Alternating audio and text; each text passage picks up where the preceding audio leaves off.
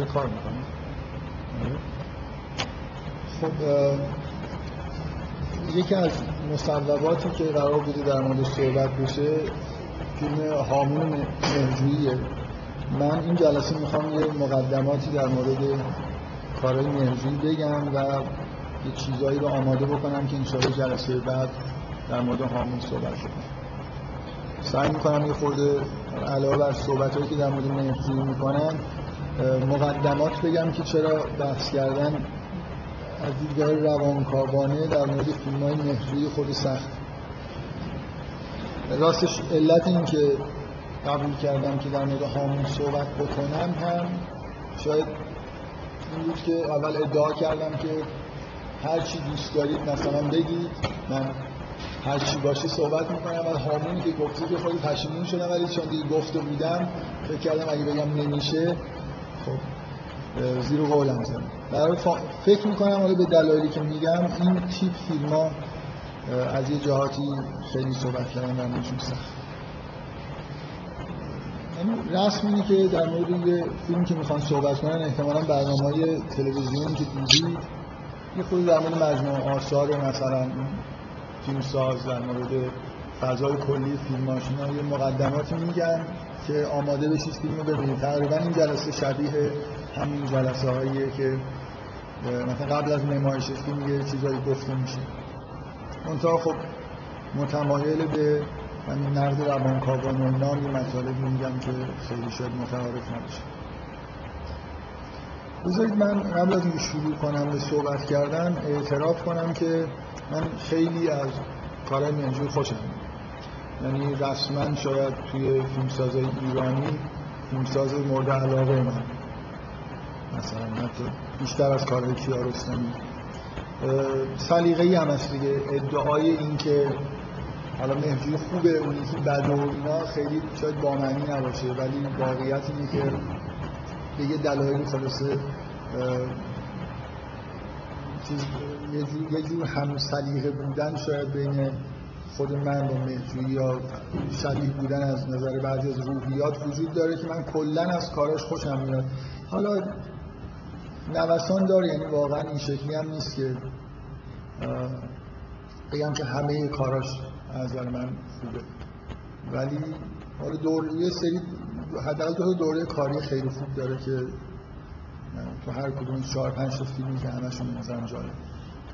هم سریقه بودم مثلا یه, یه بار یه اتفاقی افتاد که برای من خیلی خیلی جالب بود که همین احساس به این دست داد که جدای از اینکه واقعا فیلمساز خوبیه کارش حرفه‌ایه موضوعای جالب برمیداره خوب می‌سازه و هزار تا ویژگی خوب کلی داره.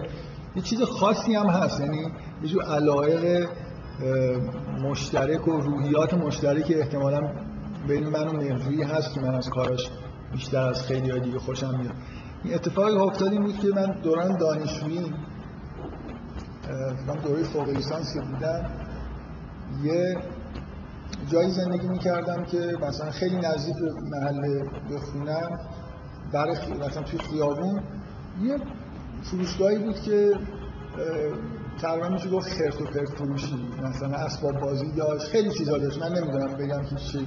حداقل اینکه اسباب بازی توش تو ویترینش بود. من یه مدتی که من پیاده می‌رفتم و اومدم نظرم جلب شده بود به عروسکی که گذاشته بود توی ویترین مغازش. اینقدر این عروسک به نظر من ایدش جالب بود که من یه جوری علاقه من شدم که بخرم مثلا به یکی هدیه بدم. اصلا ببین کلا من من نباید عروسک ها رو اصلا نگاه کنم یا به فکر خریدن عروسک باشم. یعنی عروسک واقعا عروسک جالبی بود. یه کانگروی بود کوچولو که خیلی قشنگ ساخته بودن که بچه داشت توی کیسش من احساس این بود که چقدر این ایده خوبیه. برای اینکه مثلا دختر بچه ها که با عروسک بازی می‌کنن معمولا نقش مادر رو بازی می‌کنن برای عروسک دیگه. اینکه این عروسکی خودش بچه داره و یه بچه می‌تونه به اون عروسک بزرگه کمک بکنه توی نگهداری عروسک کوچیکه یعنی اون ایده حالت مادرانه داشتن اصلا تو خود این عروسک است. هم ایده قشنگی بود هم فوق العاده خوب اجرا شده بود. یعنی عروسکای فوق العاده قشنگی بودن با در این سادگی. شاید دو, دو سه ماه بعد فیلم سارا اکران شد و این عروسک تاخچه اتاق سارا بود. من احساس کردم خب مثلا مرجوی هم این عروسک رو دیده خوشش اومده. به نظرش اومده چه مثلا ایده جالبی برای عروسک و اینو مثلا به عنوان یه شیء جالب گرفته اونجا گذاشته. این هم یه اتفاقی بود که من احساس کردم که جدای از مثلا یه جور شاید تشابه های فکری و اینا مثلا هم سلیقه‌ای به معنای خالص اینجا وجود داره. شاید هیچ کس دیگه نظرش جلب به همچین عروسکی نشد خب من می‌خوام یه خورده در مورد مرجوی کلیات خوبی های کارش و مجموعه آثاری که ساخته صحبت بکنم. بعدم در مورد اینکه چرا حرف زدن در مورد مرجوی سخته هم یه نکته رو بگم. فکر می‌کنم تا جایی ممکن خیلی در مورد هامون صحبت نکنم بهتر. یعنی اگه ندید هیچ فیلمو اجازه بدم که خودتون ببینید. حالا مگر یه چیزهای خیلی کلی یا نکاتی که ممکنه برای دیدن لازم باشه رو بگم. مثلا چیزهای حاشیه‌ای در مورد اون دورانی که ساخته شده بگم یا عکس‌العملایی که بعدا به وجود اومده. احتمالا شاید بدونید که فیلم هامون فیلم کلا فیلم خیلی مهمی توی تاریخ سینمای ایران بعد از انقلاب همونطوری که فیلم گاو فیلم فوق العاده مهمی توی تاریخ سینمای قبل انقلاب. واقعا کاملا این حرف درسته که گاو یه جور نقطه عطف سینمای قبل از انقلابه و هامون هم به هر حال فیلمیه که دوران سینمای بعد انقلاب نمیشه گفت نقطه عطف مثلا جریانی ایجاد کرده باشه ولی فیلم مهمیه. قطعا توی خود مجموعه آثار مهرجویی نقطه عطفه یعنی از هامون به بعد یه مقدار ویژگی های خاصی توی فیلم های ظاهر شده. مثلا من در مورد احساس کلی ویژگی های کلی که توی مهرجویی می‌بینم یه صحبت بکنم. احتمالا اگه آشنایی داشته باشید با خود مهرجویی و کاراش اینو تشخیص می‌دید که مهرجویی توی کارگردان ایران یکی از کارگردان خیلی مثلا باسواد و خداگاه اصلا سینما نخونده فلسفه خونده. کلی فلسفه بلده. روانشناسی بلده. آدم خیلی با مطالعه ادبیات رو خیلی خوب می‌شناسه سینما رو خیلی خوب می‌شناسه. اینا ویژگی که باعث شده که همیشه پشت تمام ایدهاش و کاراش یه جور تفکر نسبتا قوی وجود داره. نسبت به اوضاع اجتماعی ایران نسبت به انسان به طور کلی. مکاتبی که مثلا وجود دارن در مورد مسائل سیاسی اجتماعی بحث می‌کنن و معمولا می‌شناسه. حداقل به نظر می‌رسه تو دوران جوانیش و قبل انقلاب گرایش های خیلی مشخصی به مثلا یه چیزایی مثل مکتب فرانکفورت داشته و بعد از انقلاب یه کتاب از مارکوزه ترجمه کرده. این نشون میده به هر حال مثلا کارهای مارکوزه آدورنو اینا رو فروم احتمالا اینا رو خیلی خوب می‌شناسه. در این این ویژگی خب ویژگی مهمی چون آدمی که به اندازه کافی سواد داره و متفکره بالاخره تو فیلماش چیزای خوبی برای دیدن هست. یعنی بعید به نظر می‌رسه همچین آدمی یه کار مثلا کم مایه و بی اهمیت بسازه. تقریبا این ویژگی تو همه فیلم های مهرجویی میشه دید. شاید بگر از یکی دوتا که خودش توی دورانی سعی کرده که از این مایه های فکری خودش به خود دور بشه.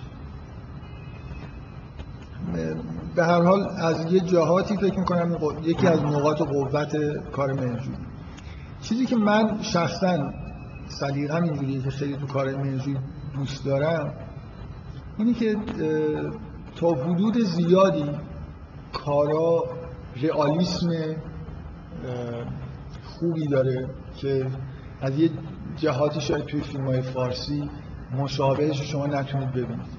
مثلا من بارها به دوستان گفتم که فیلم هامون اصلا هیچ اهمیتی بهش ندید حداقل من می‌تونم بگم که هامون این ارزش رو داره. که اگه پنجاه سال دیگه یه نفر بخواد بیاد و ببینه مطالعه بکنه که در دهه شست مردم تو تهران چجوری حرف می‌زدن شاید هیچ چیزی بهتر از هامون برای ارائه کردن نباشه. شما نحوه حرف زدن توی مثلا فرض کنید حالا جامعه روشنفکری شما همون جایی که هامون داره میگذره رو ببینید.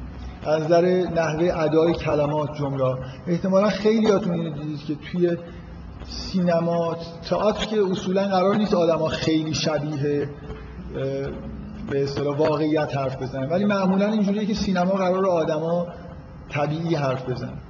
من اینو شاید بتونم قاطعانه بگم که در هیچ کدوم از آثار سینمایی ایران به اندازه کارهای مهرجویی آدما طبیعی حرف نمی‌زنن. یعنی دیالوگاشون شبیه دیالوگای واقعی که بین آدما رد و بدل میشه نیست.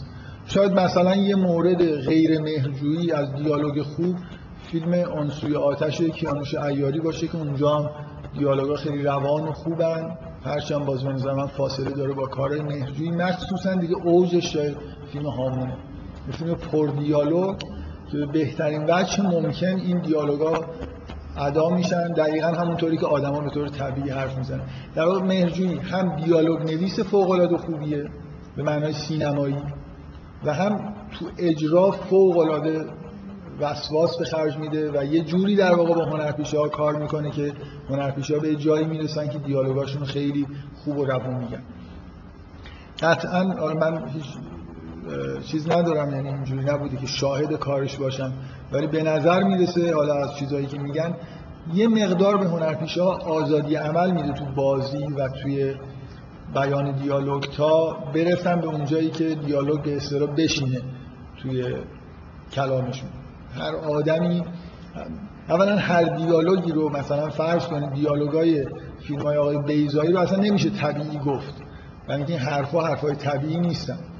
یا دیالوگای مثلا فرض کنید بعضی از کارهای کیمیایی اصولا دیالوگایی که یه مقدار حالتهای تئاتری و نمایشیشون خیلی بالاست. من ندیدم بعضی از فیلم های کیمیایی رو. از یه نفر شنیدم که توی یکی از فیلم های کیمیایی راننده کامیونی در مورد یون صحبت می‌کنه.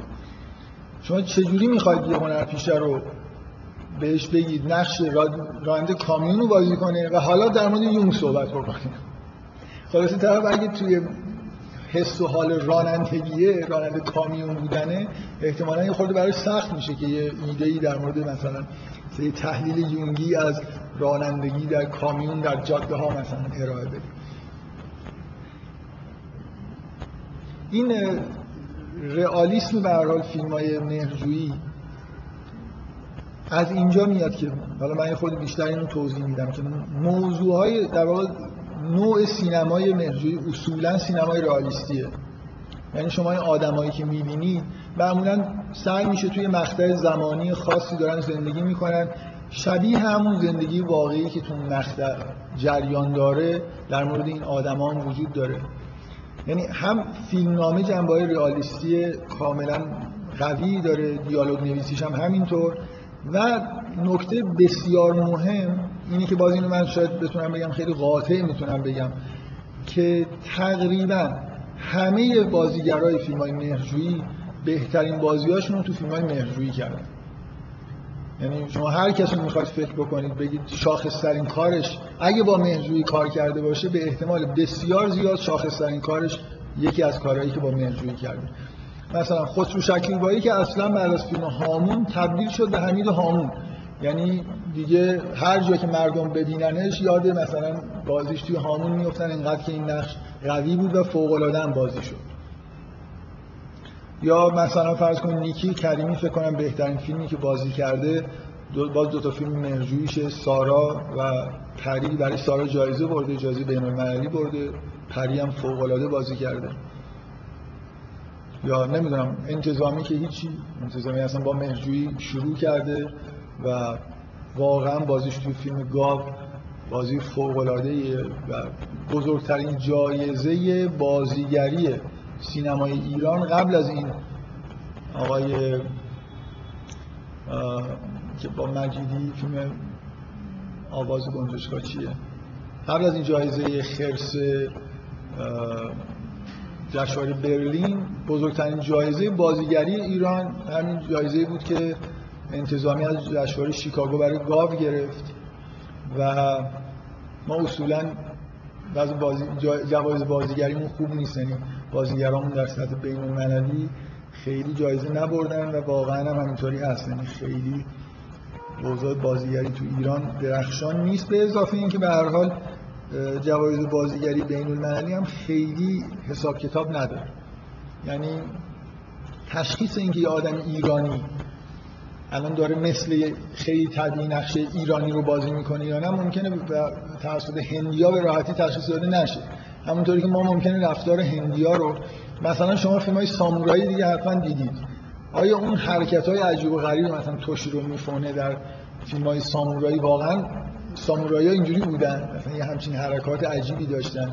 یا کلا فیلم های ژاپنی قدیمی که فضای مثلا سامورایی داره اصلا طبیعی بازی نمی‌کنن. اینکه حالا این خوب داره بازی می‌کنه یا بد داره بازی می‌کنه ما با چی داریم میسنجیم که این خوبه یا بده؟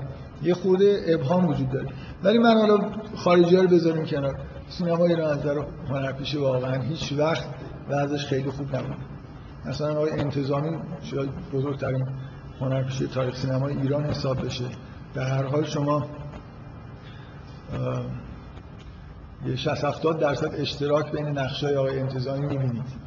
لحن صحبت خیلی تغییر نمی‌کنه رفتارا ثابت میمونه. حالا با اینکه هنرپیشه خیلی و گاو فقط چیز دیگه گاو واقعا فوق العاده است بازیش. نقش هم جای بازی کردن البته باید داشته باشه. یعنی هر فیلم نامه و هر سلام باشه سلام مخصوص. ایشون یه ایمیلی زد وسط های هفته در مورد یه انیمیشنی. که شاید بتونم بگم انیمیشن مورد علاقه من به طور کلی. یعنی دو سه تا انیمیشن بخوام انتخاب کنم. و خیلی برای من خوشایند بود که یکی از شماها از این انیمیشن خوشش اومده. مرسی خیلی ممنون. منم بهشون خصوصی جواب دادم که اگه کیفیتش خوبه برای من حتما بیار که من با کیفیت خیلی خوب ندیدم.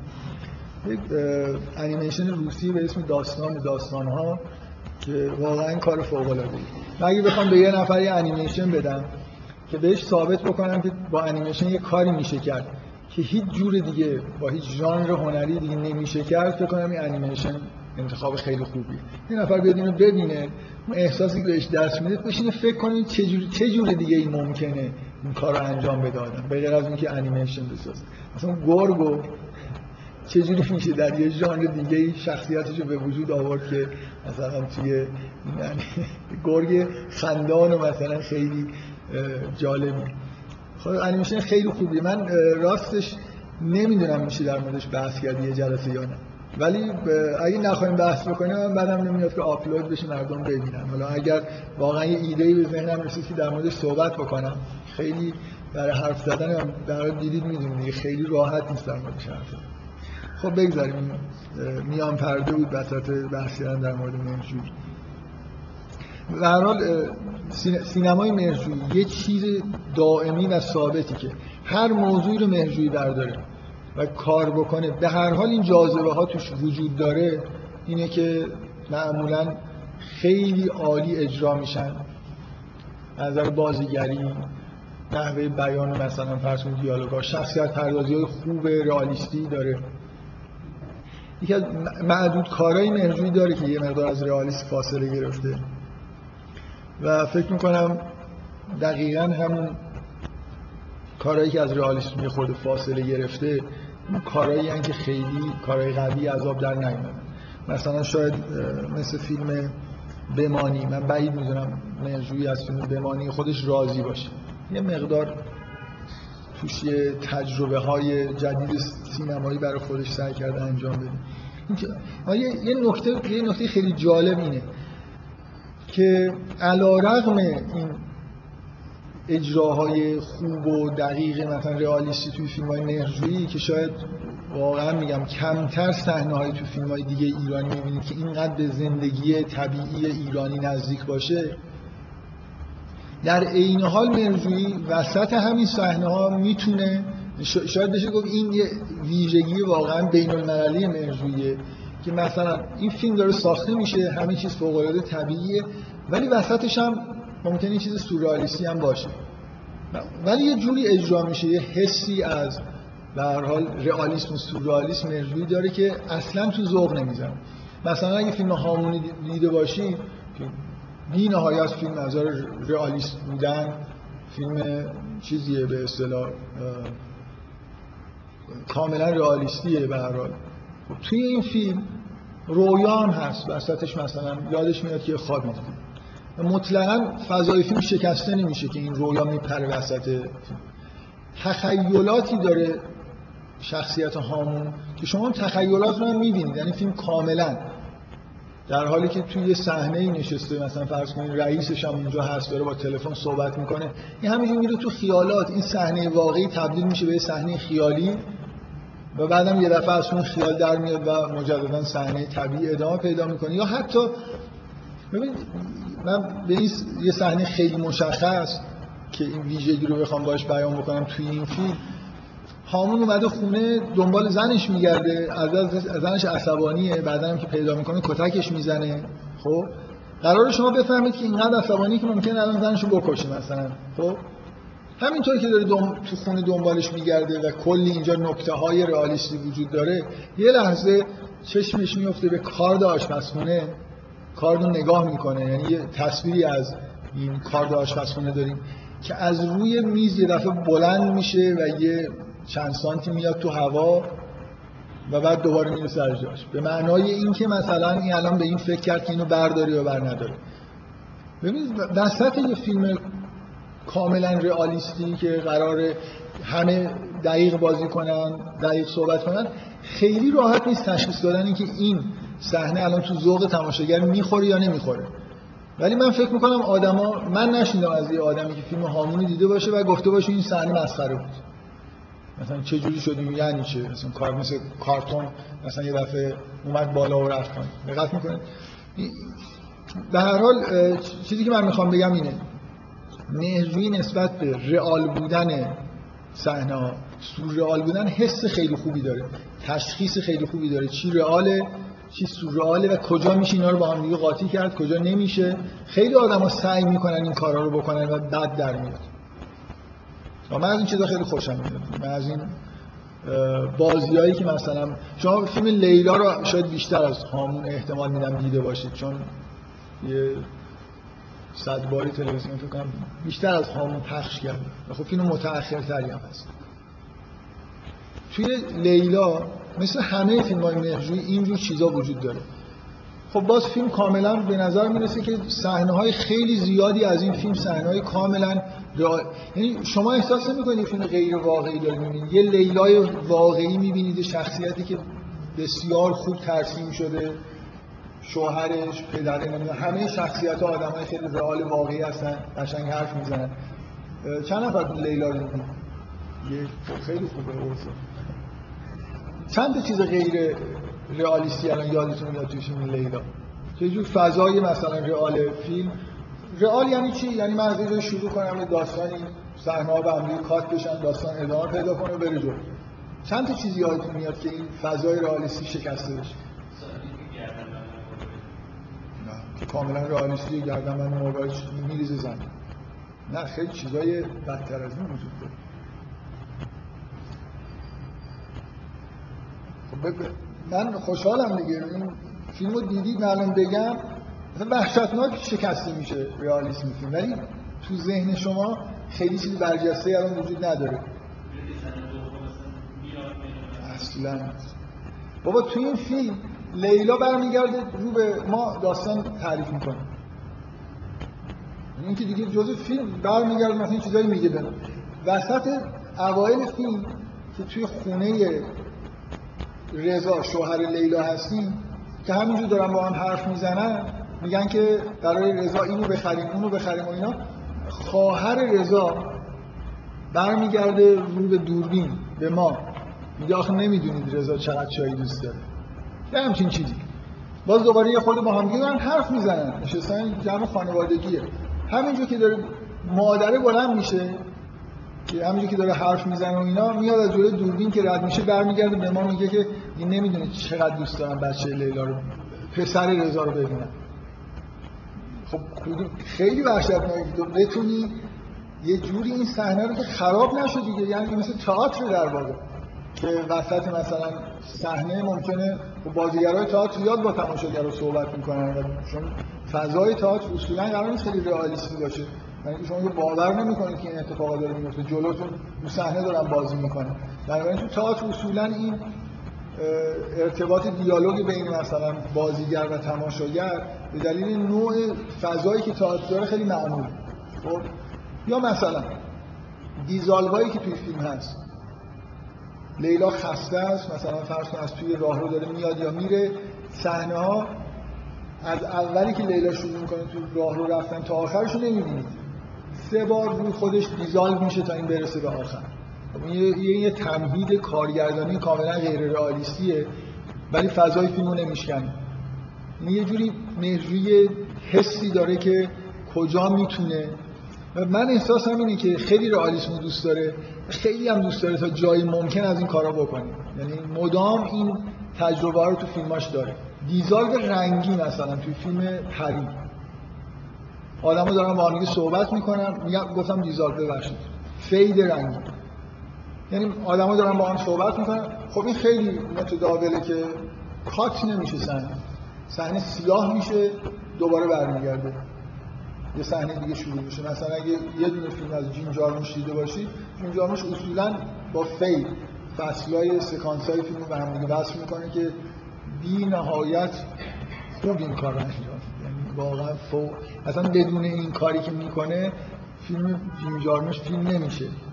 بزرگ بهترین کاری که انجام میده همین fade ای بین این سکانس هاست و مهرجویی fade رنگی رو توی پری امتحان کرده. و تو سارا. از سارا شروع کردی که دو جا پری خیلی زیاد. یعنی آدما دارن با هم حرف می‌زنن fade زرد میاد fade قرمز میاد fade آبی میاد. یعنی تصویر آبی میشه دوباره برمیگرده بسته به اینکه حالا فضای صحنه چجوریه محتوای حرفایی که داره زده میشه چیه یه همچین چیزی. خب اینا در واقع تمهیدات غیر رئالیستی در حالی که ببینید من می‌خوام بگم یه ویژگیه که اصولا اجراش ساده نیست. کمتر شما توی کارهای فیلمسازی تو دنیا می‌بینید که کارهای کاملا رئالیستی انجام بده از داستان بازی همه چیز این شکلی باشه. توش تمهیدات کارگردانی غیر رئالیستی داشته باشه یا مثل تئاتر. آدما برگردن مثلا توی دوربین صحبت کنن. شما نمونه تو دوربین صحبت کردن تو کار بیزایی هست. ولی دقیقا همونطوری که تو تئاتر اجرا میشه. یعنی دقیقا فضای رئالیستی شکسته میشه. اینجوری نیست که بیزایی از دستش در بیزایی می‌خواد فضا رو بشکنه. مثلا تو فیلم مسافران قبل از این ماشین راه بیفته هما برمیگرده. به ما میگه که ما هیچ کدوممون زنده نمیمونیم. خب این مثل یه جور خبر دادن از یه واقعی که کاملا به دلیل اینکه حرفی حرفی که می‌زنه و نحوه اجرا نحوه بازی که بیزایی می‌خواد می‌خواد فضای رئالیستی رو بشکنه. قرار نیست فیلمشون رئالیستی باشه. فیلم های مهرجویی قرار رئالیستی باشه ولی یه جور شیطنت های سورئالیستی هم توش هست که فیلمو بامزه می‌کنه حداقل یه جور تنوعی به فیلم. اینا به نظر من در ویژگی های مهمی. من مخصوصا می‌خوام تاکید کنم یه خود به دیالوگای فیلماش دقت بکنید. چقدر دیالوگا روانن چقدر خوب نوشته میشن خوب ادا میشن. شاید اوجش هم فیلم هامونه من شاید نصف دیالوگای فیلم هامون حفظم اگه ممکنه این فیلم صد بار ببینم ولی حفظ نشم برای این دیالوگای جوری تو خاطر آدم میمونه. یه جور جمله ها بذاری کلمه بگم که با همین می‌خوام ادامه بدم. جمله ریتم خوبی دارن. کوتاه میشن بلند میشن. برای این که جمله های طبیعی هستن آدم ها دارن با حرف می‌زنن ولی این ویژگیاتش وجود و اما ریتم. فکر می‌کنم تو ایران حداقل می‌تونم بگم هیچ فیلمسازی نیست که اینقدر ریتم حساب شده داشته باشه فیلمش. من راحت نمی‌تونم مثلا اگه آشنایی نداشته باشید بهتون بگم ریتم یعنی چی توی فیلم. ولی اگه دوست داشته باشید مثلا در مورد ریتم توی فیلم های مهرجویی یه فیلم بهتون معرفی بکنم شاید نقطه اوجش فیلم سارای مهرجویی باز چند نفر دیدن سارا رو کمتر از لیلا باید دیده باشید. سارا اصلا به نظر من همش ریتمه. ایده اصلا اصلی شاید کارگردانی فیلم کنترل ریتم. یعنی تعمدن ریتم فیلم رو تو تمام مدت فیلم تند نگه میداره. و برای خاطر اینکه می‌خواد یه جایی این ریتم رو بشکنه جایی که سارا قهرمان فیلم یه جوری به بنبست می‌رسه واقعا این احساس ایجاد میشه مثل اینکه اصلا زمان متوقف شده براش. و بذار بهتون میگم ریتم یعنی سرعت سرعت چی توی فیلم؟ سرعت وقایع؟ یا یا چی؟ من می‌خواستم من می‌خوام اینو بگم توی سینما ریتم یعنی سرعت چی؟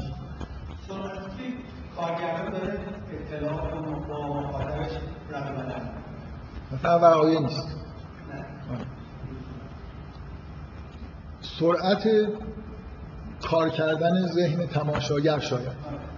یعنی اگه من واقعی اتفاق نیفته ولی یه تصویری به شما نشون بدم این جزئیات زیادی داره یه جورایی شاید بتونم بگم همین تصویر ریتم رو می‌تونه تند نگه داره. اگه, اگه من یه درخت بهتون نشون بدم یه درخت توی طبیعت یا یه ابر بهتون نشون بدم ده دقیقه اینو بهتون نشون بدم هیچ اتفاقی هم نیفته خب یعنی یعنی فیلمو نگه داشتم دیگه. مثل یه عکس دارم بهتون نشون میدم که جزئیاتی هم نداره که شما بگردید یه چیزی توش پیدا بکنید. ریتم تو سینما تقریبا میشه گفت مربوط به میشه که تأثیری که روی تماشاگر داره می‌ذاره چیه؟ مطمئنا وقایع خیلی اثرگذار. مثلا شما الان توی سینمای هالیوود فکر می‌کنم توی یه ساعت و نیم فیلم هالیوودی که الان می‌بینید توی مثلا اوایل قرن 21 به اندازه 21 فیلم مثلا دهه چهل هالیوود توش اتفاق میفته معمولا تو اون 5 دقیقه 10 دقیقه اولش به اندازه یکی دو تا فیلم تازه کلی. ببینید ممکنه یه اتفاقی اصلا توی فیلم نیفته. ولی اگه به شما من یه اتفاقی نشون بدم که شما از روش بفهمید که یه اتفاقایی وسط این صحنه با صحنه قبل افتاده از ذهنتون داره یه چیزایی رو بازسازی می‌کنه و ریتم فیلم تنده. شما کلی دارید انگار اتفاقات رو حالا می‌بینید یا می‌فهمید که اتفاق افتاده. دیالوگ وقتی سریعه. وقتی صحنه ها جزئیات زیادی دارن که نظر شما رو جلب می‌کنه. و با کارگردانی کردن با کات کردن استاد ریتم که اصلا موضوع ریتم شاید توی سینما جدی کرد یکی آیزنشتاینه که اصلا تقریبا میشه گفت که همه کاری که می‌کرد اون ریتم یه فیلمی هست به اسم رزماق پوتمکین 1925 یعنی 84 سال قبل. که پای ثابت تمام رأیگیریاییه که در تاریخ سینما شاید تا حالا از اون وقت تا الان انجام شده که برترین فیلم های تاریخ سینما چیه؟ بعید می‌دونم یه رأیگیری درست حسابی یه جای دنیا باشه که این جزء ده تای اول نباشه. این فیلم سامت 80 خورده سال قبل و هنر هنر ریتم دیگه. هنر هنر ریتم به اضافه اون نوع هنر تدوینه و ایجاد ریتم با تدوین نگه داشتن تند کردن. تدوین خیلی خیلی موثره توی ایجاد ریتم حالا سارای فیلمیه از اول تا آخرش وقایع زیادی اتفاق نمیفته اما ببینید باز مسئله و تعداد وقایع هم مهم نیست. اهمیت واقع مهمه. یعنی اگه یه جایی من تصویر رو نگه دارم ولی احساستون این باشه اتفاق مهمی داره میفته مثلا دلتون تاپ تاپ بزنه من معنیش نیست که ریتم کنده. شما یه جوری درگیرید و مثلا انگار دارید یه چلنجی براتون به وجود اومده. بنابراین صرفا مسئله تصاویر و وقایع نیست. یه چیزی یه خورده ذهنی تره مفهوم ریتم توی سینما. نکته فیلم سارا اینه. فیلم سارا نه واقعا ریتم تندی نداره اگه داستانشو بخونید. ولی مهرجویی به دلایلی تصمیم گرفته که ریتم فیلم رو سریع کنه. اینی که شما وقتی این فیلم رو می‌بینید تدوین یه خورده عجیبی داره. پر از به اصطلاح کلوزاپه می‌خواد مثلا فرض کنید لباس بپوشه. خب اگه من یه آدم بهتون نشون بدم که می‌خواد. ببینید نیمه اول فیلم بیشترین چیزی که شما می‌بینید کارهای روزمره‌ای که سارا داره تو خونه انجام میده. آشپزی می‌کنه میره خرید می‌کنه میاد. فکر می‌کنم فیلم از نظر آموزشی برای اینکه ریتم تو سینما چیه چجوری میشه تند و کندش کرد فیلم خوبیه. هر چی فکر کنید تو این فیلم تمهیدات این شکلی وجود داره. مثلا می‌خواد لباس بپوشه لباس رو در یه سری کلوزآپ میپوشه. یعنی شما مثلا فرض کنید خب اولا نمی‌تونه لباس عوض کنه جلوی دوربین تو ایران. خب بنابراین ممکنه شما بگید که این تعویض لباس لباس پوشیدن به دلیل محدودیت های خب مهجوی از خدا خواسته. هم محدودیت ها رو داره رعایت می‌کنه. همین که کل این صحنه لباس پوشیدن در 7 8 تا نما داره ارائه میشه. یه دستی که از تو آستین در میاد یه ای که مثلا پایین میره بالا میره بنابراین یه یه, یه در واقع تصویر خیلی ساده که اگه کلا یک چیز یه تصویر عمومی ازش ببینید هیچ اتفاقی اولا داره نمیفته و نظرتون جلب نمیشه. توی این سری تصاویر خورد میشه که شما کاملا احساس می‌کنید که چند تا این بار اتفاق افتاد یعنی ریتم تون میشه. خرید میره تو خیابون داره میدوه همون عجله ای که اون آدم داره که از این نره خیابون بیاد اون ور تو پیاده رو به ریتم ایجاد می‌کنه. تو آشپزی داره می‌کنه. شما تمام مدت دارید کلوزآپ می‌کنید از یه چیزایی که داره خود میشه یه جایی ریخته میشه. همین اگه نمای دورتر بگیرید خب چیز خیلی خسته کننده ای از در واقع زندگی واقعی سارا یه جورایی خسته کننده است. ولی شما این خسته کننده بودن رو توی نیمه اول فیلم حس نمی‌کنید. خیلی انگار اتفاقا هیجان انگیزه.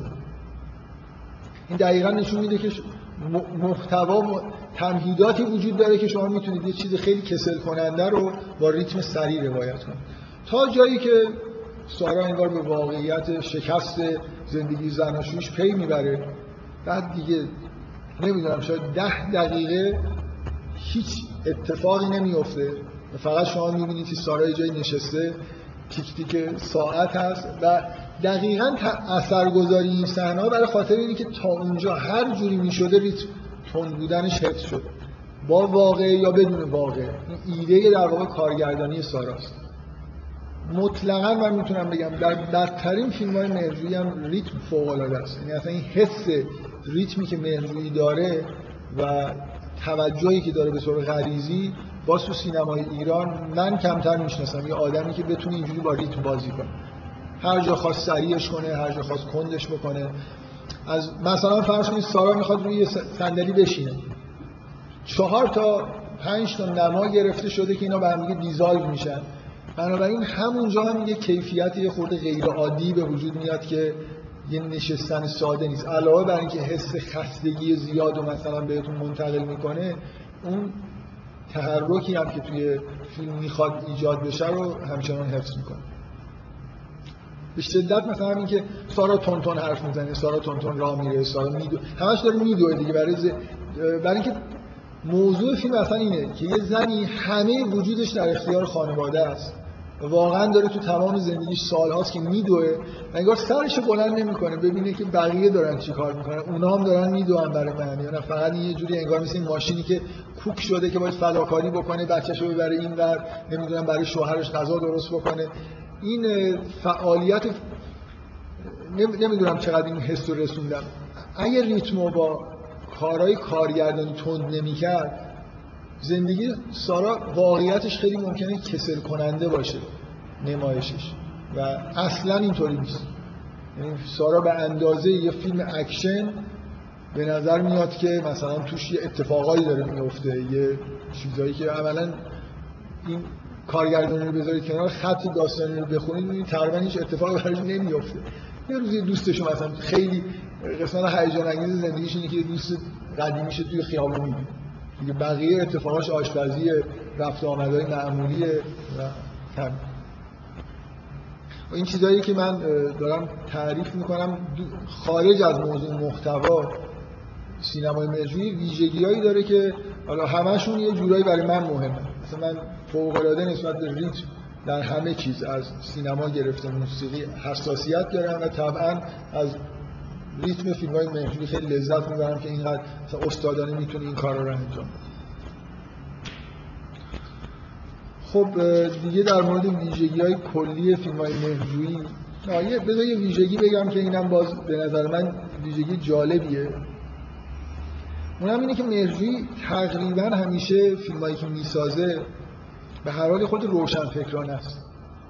و فکر می‌کنم یه مدار عجیبه که فیلماش همیشه فروش خوبی هم داره. مثلا نباید فیلم هامون اینقدر میفروخت. با توجه به اینکه محتوای خود فلسفی و اینا هم داره. نباید فیلم های مثلا پری سارا اینا فیلم های از فروش قابل قبولی باشه. حالا لیلا یه خورده مثلا ملودرام داره. خیلی آدم به دلیل چیزای خانوادگیش ممکنه علاقمند بشن بهش. ولی مهرجوی فیلم های خیلی زیادی داره با محتواهای کاملا متفکرانه و روشنفکرانه. ولی تقریبا ما فیلمی از مهرجویی نداریم که شکست خورده باشه توی اکران. شاید بمانی مثلا شکست خورده باشه. دلیلش اینه که اولا مهرجویی خیلی به فروش فکر می‌کنه. و موفقیتش تو اینه که علاوه بر اینکه داره مثلا فکر می‌کنه که حرفای خودشو بزنه یه جورایی که خیلی موضوع خراب نشه جذابیت هم تو فیلمش ایجاد می‌کنه که آدما مثلا فیلمو دارن می‌بینن بعدشون نیاد مثلا من به عنوان مثال میگم فکر می‌کنم یه تعداد از خانوما فیلم هامون شاید بیشتر از یه بار دیدن. برای اینکه یه کلکسیونی از مد مانتو تو این فیلم هست. من نمی‌دونم چند تا خانم بیتا فرایی تو این فیلم مانتو پوشیده. و مانتوهای روز به اصطلاح مد روز یا مد سال آینده. بنابراین اینا جذابیت ایجاد می‌کنه دیگه. در عین حال این موضوع که این همه لباس تو این فیلم مثلا دیده میشه کاملا با فیلم رو نه تنها خراب نمی‌کنه جزء فیلمه. یعنی قرار ما اینو بدونیم که این خانم از یه خانواده ثروتمندیه و خیلی پرخرجه دیگه زن پرخرجیه. یکی از مشکلات هامون اینه که با یه نفری ازدواج کرده که خیلی پرخرجه در حالی که اون مثلا از نظر مالی نه یه همچین زمینه خانوادگی داره نه شغلی داره که بتونه این همه خرج بکنه. مثلا زیر بار قسط و قرض و خودش هم جای توی فیلم دیالوگی هست که میگه که مثلا دیگه خسته شدم از این همه قسط و این حرفا. خب اینو هر آدم دیگه هم ممکنه این کار رو انجام بده ایده خوبیه دیگه. به فیلمتون لطمه نزنید در عین حال. خب فکر کنید روی این حساب کنید که این کاری که دارید می‌کنید یه ده هزار نفر مثلا فرض کنید به تماشاگراتون اضافه میشه. من نمی‌خوام بگم خیلی نکته مثبتی ولی فکر می‌کنم اصولا اگه همه کارگردانایی که می‌خوان فیلمایی که مورد علاقه خودشون هست بسازن و یه ایدایی شکلی داشته باشن خیلی به نفع سینماست. یعنی من علاوه بر اینکه دارم فیلم متفکرانه می‌سازم حرفای خصوصی و مثلا احساسات خودم بیان می‌کنم یه جورایی تمهیداتی هم بلد باشم که جذابیت های جانبی برای فیلم خودم ایجاد کنم. برای مهرجویی موضوعی که انتخاب می‌کنه نحوه پرداخت مثلا اینکه به هر حال مثلا انتخاب نیکی کریمی در اوج شهرت به عنوان هنرپیشه توی فیلم های سارا و پری مطمئنا کمک کرد که فیلم ها با اینکه موضوع اصلا عام پسندی شاید نداشته باشن فروش معقولی بکنن. حالا نه اینکه خیلی پرفروشی باشه اجاره نشینا البته فیلمیه که خب چون کمدی بوده در زمان خودش رکورد فروش سینما ایران شکسته. مهرجویی بعدش دیگه فیلم اینجوری پرفروش نساخته ولی میگم همیشه حداقل خرج خودش فیلم در بیاره و یه خوردم دست مثلا کسی که تهیه کننده هست بمونه. این موفقیت هم توی کار مهرجویی هست که به هر حال نکته جالب. و اینا من فکر کنم به اندازه کافی در مورد کلیات فیلم مهرجویی گفتم. یکی یه نکته اصلی اون آگاهی و محتوای فکریشه که یه جوری ویژگی خاص سینمای مهرجویی تو ایران حساب میشه. کمتر یه آدمی در این حد با مطالعه و فلسفه خونده و اینا تو ایران داره که فیلم بسازه. و از اون طرف این ویژگی های فرمی رو هم داره دیگه از نظر نحوه اجرا. بازیگر خوب انتخاب کردن بازی های خوب گرفتن. فکر می‌کنم اینا کلیات جدای از مجموعه فیلم هاست که در مورد تک تک فیلم هاست که می‌تونم در مورد مهرجویی بگم. حالا یه خودم بد نیست در مورد دورهای کاری مهرجویی فیلماش یه خورده با جزئیات بحث بکنم تا مثلا یه جوری فضای ذهنیتون برای دیدن آماده بشه. بعدم یه خود در مورد شاید حواشی هامون صحبت کنم. یه چند تا نکته در مورد اینکه چرا هی من میگم که فیلم های مرجوی سختن برای تحلیل روانکاوی. این از این لیست خیلی مختصر. بگم که کارهایی که کلا مرجوی انجام داده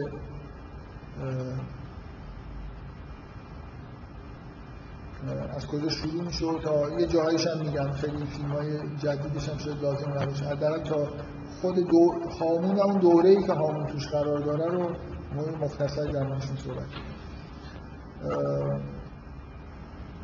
این انگیزه من برای اینکه اینا رو بگم فقط این نیست که فیلم هامون رو ببینید. دارم خود برای مرجوی تبلیغ هم می‌کنم. بعدم نمیاد. مثلا شما یه دوره فیلم های مرجوی رو کلا بشید ببینید در حال فیلم ساز خوبیه. فیلم ساز یه فیلمی اولین فیلمش فیلمی به اسم الماس 33 که من خودم ندیدم و شما هم قرار نیست ببینید. اونطوری که خودش میگه وقتی از آمریکا اومد ایران با دکتر مثلا مدرک فلسفه طبعا همچین راحت نبود که یه نفر تو سینمای قبل از انقلاب سرمایه گذاری بکنه که یه آدمی که فیلسوفه بیاد براش فیلم بسازه. مرجوی ادعاش اینه که الماس 33 رو ساخت برای اینکه نشون بده که از نظر حرفه‌ای کارگردانی بلده این فیلم جیمز باندیه ظاهرا. یعنی اصولا فیلم فکر می‌کنم مرجوی دوست داشته باشه اصولا در رأس در شروع فیلماش بنویسن الماس 33 یه فیلم کاملا تجاری ظاهر من چون ندیدم نمی‌تونم قطعی قضاوت بکنم ولی می‌دونم که یه فیلم جیمز باندیه مثلا اکشن این شکلیه که تا جای ممکن مهرجویی فقط توش فن کارگردانی به کار برد. اگه اشتباه نکنم فیلم پخش بین المللی داشته یعنی یه مقدار سرمایه هم از بیرون اومده بود هنرپیشه خارجی داشته و نهایتا هم خیلی فیلم موفقی نبوده. ولی حداقل آدما رو تو ایران تهیه کننده رو قانع کرده که این آقای فیلسوف بلد فیلم بسازه بلد تدوین بکنه بلد مثلا بازی بگیره کار کارگردانی بلد. کارنامه واقعی سینمای مرجوی که حتما مرجوی دوست داره که از اینجا شروع بشه فیلم گاه که امیدوارم همتون دیده باشید. اگر نه امیدوارم همتون ببینید. تقریبا میشه گفت که هیچ اختلاف نظری در این مورد نیست. شما احتمالا می‌دونید که فضای ایران به طور کلی و حالا مثلا فعالیت هنری تو ایران اینجوریه که همه با هم دشمن هم مثلا مرزی فکر کنم دوستی در بین چندان بازیگر و کارگردان های هم دوره خودش داشته باشه. حالا اخلاقش هم ظاهرا یه جوریه که خیلی چیز نیست که آدما برخلاف مثلا یه آدم مثل کیمیایی. فضای خوبی به هر حال هیچ وقت اطرافش وجود نداشته. شاید حالا تعبیر بکنیم اینکه حسادت در موردش وجود داشته یا خودش رفتارهایی می‌کرده که خیلی ازش دور می‌شدن. من می‌خوام بگم توی همین فضا که حالا خیلی هم شاید آدما دوست نیستن با مرجویی هیچ تردیدی وجود نداره. شما هر کتاب تاریخ سینما ایران بردارید اینکه نقطه عطف تاریخ سینما ایران فیلم گاو. اولین فیلمی که تو ایران ساخته شد تو تمام جشنواره‌های بین‌المللی رفت جوایز بزرگ گرفت مورد تحسین یعنی اصلا فضای سینمایی دنیا فهمیدن که تو ایران سینما وجود داره. فیلم ساخته فیلم خوب ممکنه اینجا ساخته بشه و این کنجکاوی به وجود اومد که ببینن اصلا تو سینمای ایران دیگه چه کارهایی داره انجام میشه. قبلش به اصطلاح فیلم فارسیه دیگه. این فیلم سال 1348 اکران شده 47 ساخته شده 48 اکران شده. تقریبا همزمان با فیلم قیصر. و این دوتا فیلم نقطه, نقطه اطفای سینمای ایران هن. گاو به عنوان سینما شروع سینمای هنری. و قیصر هم به عنوان یه نقطه از تو همون فیلم فارسی. یعنی به هر حال ما سینمای بعد از قیصر داریم دیگه. دیگه کلاه مخملیا. اصلا واقعا فیلم قیصر فیلم قیصره که میشه در موردش نهد روان کارمانی کرد اصلا تصور من ذره این نیست که مسعود کیمیایی فیلم قیصر رو ساخت برای اینکه مثلا یه ایده های عمیقی داشته می‌خواست اینا رو بیان. فیلم بی نهایت غریزیه ببینید اتفاقی که توی فیلم قیصر میفته اینه که قیصر که نقشش رو بهروز وسوقی بازی می‌کنه داداش کوچیکه ناصر ملک مطیعیه که نقش فرمان رو بازی می‌کنه. و توی موضوع این فیلم اینه که وقتی که قیصر خونه نیست می‌زنن داداشش رو می‌کشن برادرای آب منگل. و حالا قیصر اومده و می‌خواد انتقام داداشش و خواهرش رو بگیره. اینکه یک ناصر ملک مطیعی اون شخصیت اصلی سینمای فیلم فارسی کلاه مخملی هست داشای مثلا سینما دیگه. توی یه ده بیست سالی از دهه سی تا اوایل دهه سی تا اواخر دهه چهل ما یه سینمای کلاه مخملی داریم که معروفه که با فیلم لات جوان مرد شروع میشه. لوتیا و لاتا در نقشای مثبت و ناصر ملک مطیعی نماد این سینماست. حتی فردین هم نمیشه گفت کلاه مخملی به اون معناییه که ایشون هست. مثلا تیپ جاهل به اصطلاح تو سینما ایران به معنای مثبتش. اینکه تو فیلم قیصری آدم کشته میشه و بهروز وسوقی میاد انتقامش رو بگیره این اصلا اتفاقیه که تو سینما ایران میفته. یعنی شما وقتی قیصر نمایش داده میشه واقعا سینمای کلاه مخملی ها انگار دیگه تموم میشه. این فیلم چنان فروشی کرد توی ایران محبوبیتی پیدا کرد که یه نسل یه حدیده جدیدی وارد سینمای ایران شد. دیگه دوران کلاه مخملی ها مثلا اینجوری انگار تمام شد و حالا شخصیت های شبیه قیصر اگه فیلم های قبل اینجوری بود که همیشه باید با عروسی و شادی تموم می‌شد این فیلم بسیار تلخ تموم میشه. و دیگه تقریبا همه فیلم های بعد از قیصر قهرماناشون باید بمیرن. یعنی اینکه نقطه عطفیه توی سینمای تجاری ایران که حداقل میشه گفت چند لول سطح کار سینمای تجاری ایران بالا برد فیلم قیصر. فیلم قیصر واقعا علا رغم همون حالت فیلم فارسی بودنش اینقدر با احساس ساخته شده. یعنی اینقدر به نظر من کیمیایی با این شخصیت قیصر یه حالت عاطفی چیزی داره. فیلم خوبیه نمیشه با آدم فیلم ببینه بگه این فیلم بده. برای اون دوره سینما ایران که خیلی خوبه. ولی اصلا یه جور سلیقه سینمایی تو این فیلم وجود داره تصویرهای قشنگ وجود داره. همیشه در مورد فیلم که دارم صحبت می‌کنم تو احساس می‌کنم ندیدی یه جورایی آدم به تناقض می‌رسه. شما در مورد سینما ایران برید فیلم ناصرالدین شاه آکتور سینما رو ببینید.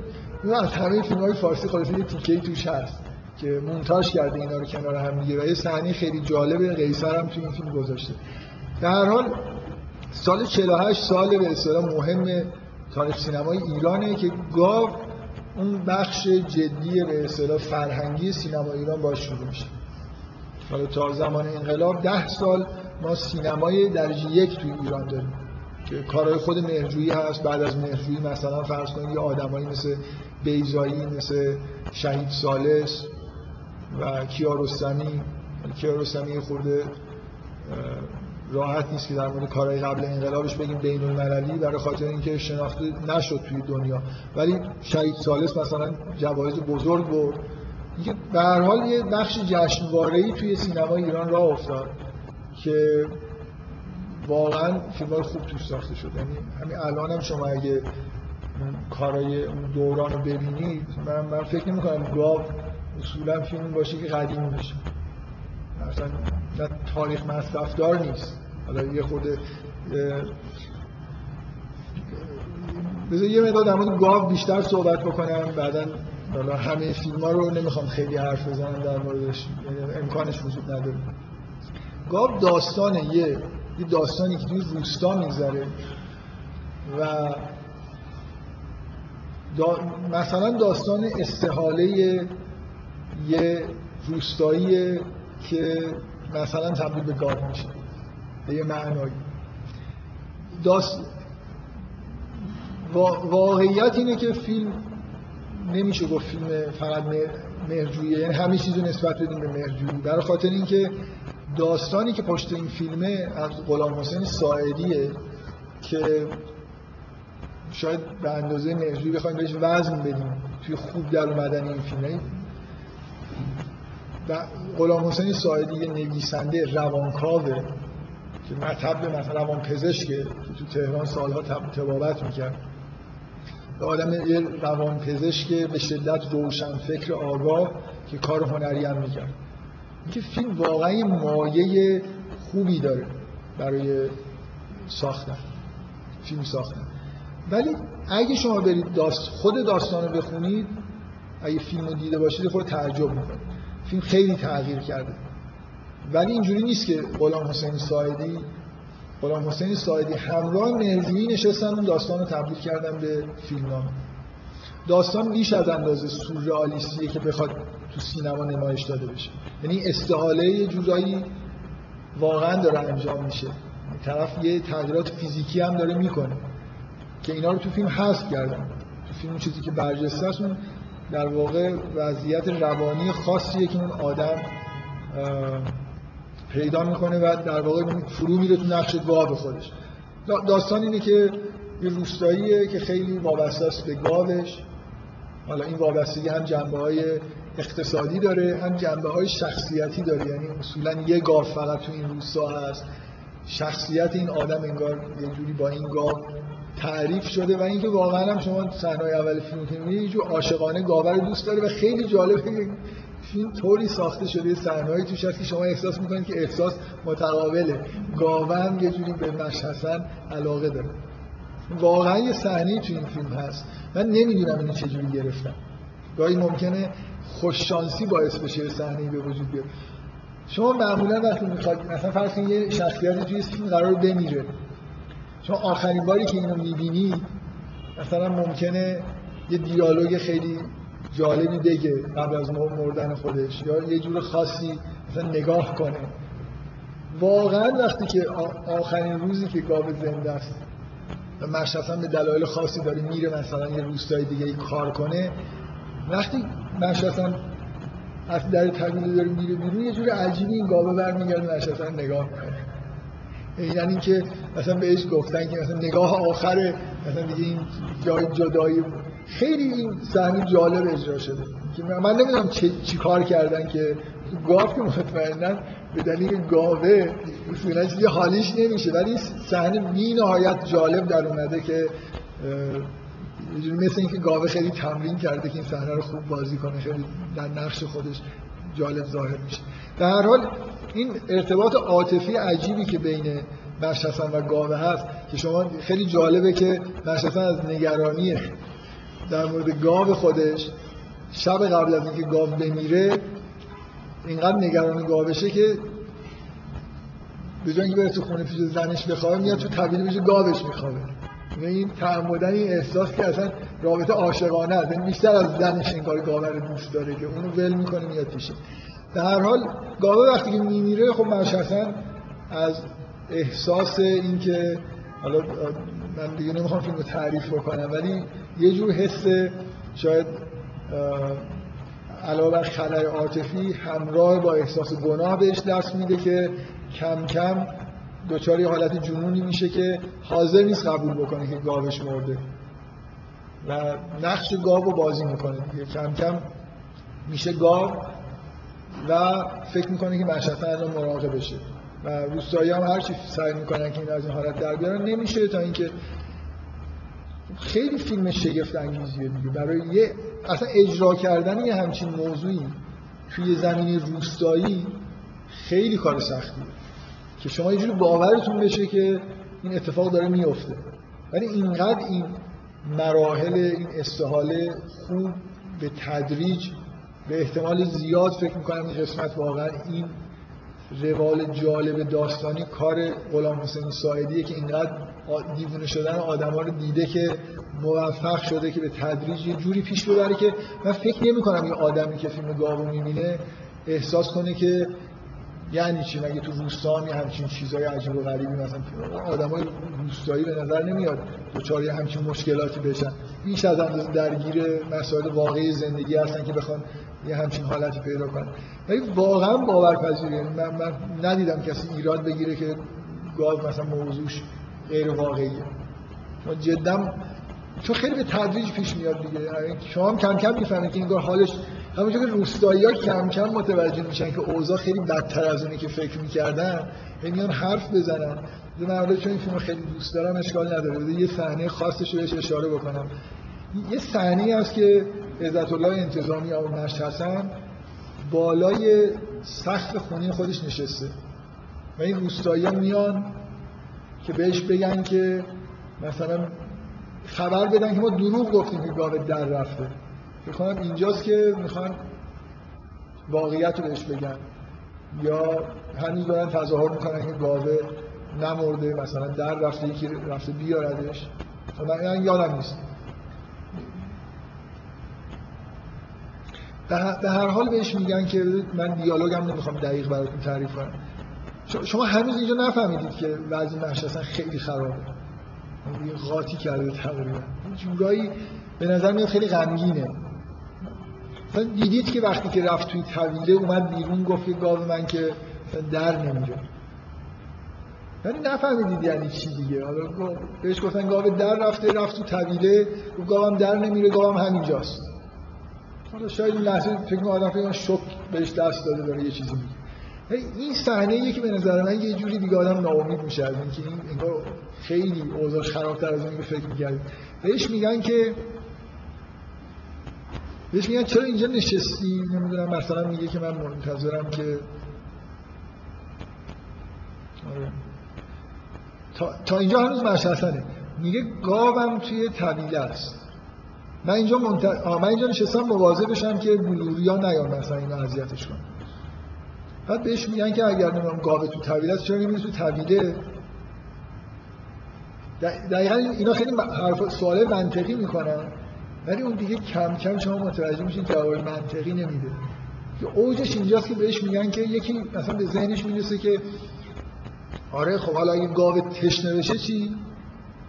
جواب منشأسا اینه که میگه ماه رو نگاه کنید ببینید چقدر قشنگه. ماه تازه در اومده اول غروبه. بعد یکیش دوباره تکرار می‌کنه میگه که اگه میگه گاوت اگه تشنه بشه آها چیکار می‌کنی؟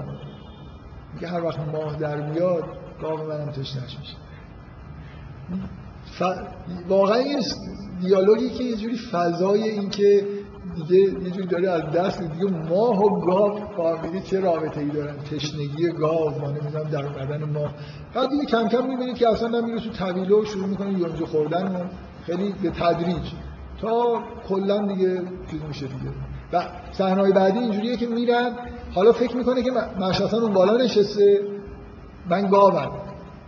یعنی جاش یه جوری میره جای گاو تو طویله پر می‌کنه در حالی که مشخصا روی سقف منتظرش هست. مثل اینکه یه جوری جبران داره می‌کنه که مشهدا خوب مراقبت نکرده از گاوش. حالا داره اینجوری وانمود میشه که داره مراقبت می‌کنه از گاو.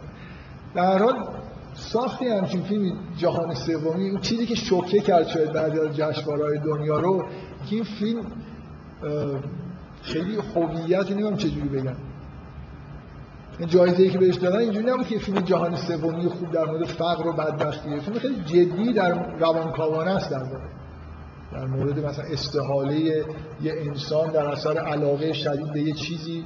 کاملا اون مکانیسمایی مثلا جبران فرویدی توش هست. خیلی فیلم پرملاتی از نظر محتوای مثلا فلسفی و روانکاوی.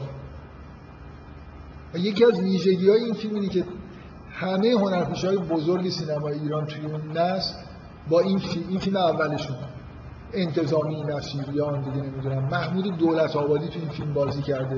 یعنی شما لیست اسامی هنرپیشه این فیلم رو ببینید احتمالا تعجب می‌کنید که چقدر آدمای مهم توش هستن و پرویز فنیزاده. اینا همه فیلم اولشون. یعنی اینا هنرپیشه های تئاتری بودن که حاضر نبودن بیان توی سینمای ایران با اون فضا بازی کنن و مهرجویی اینا رو. قانع کرد که این فیلم مثلا فیلم خوبیه بیاید بازی کنید.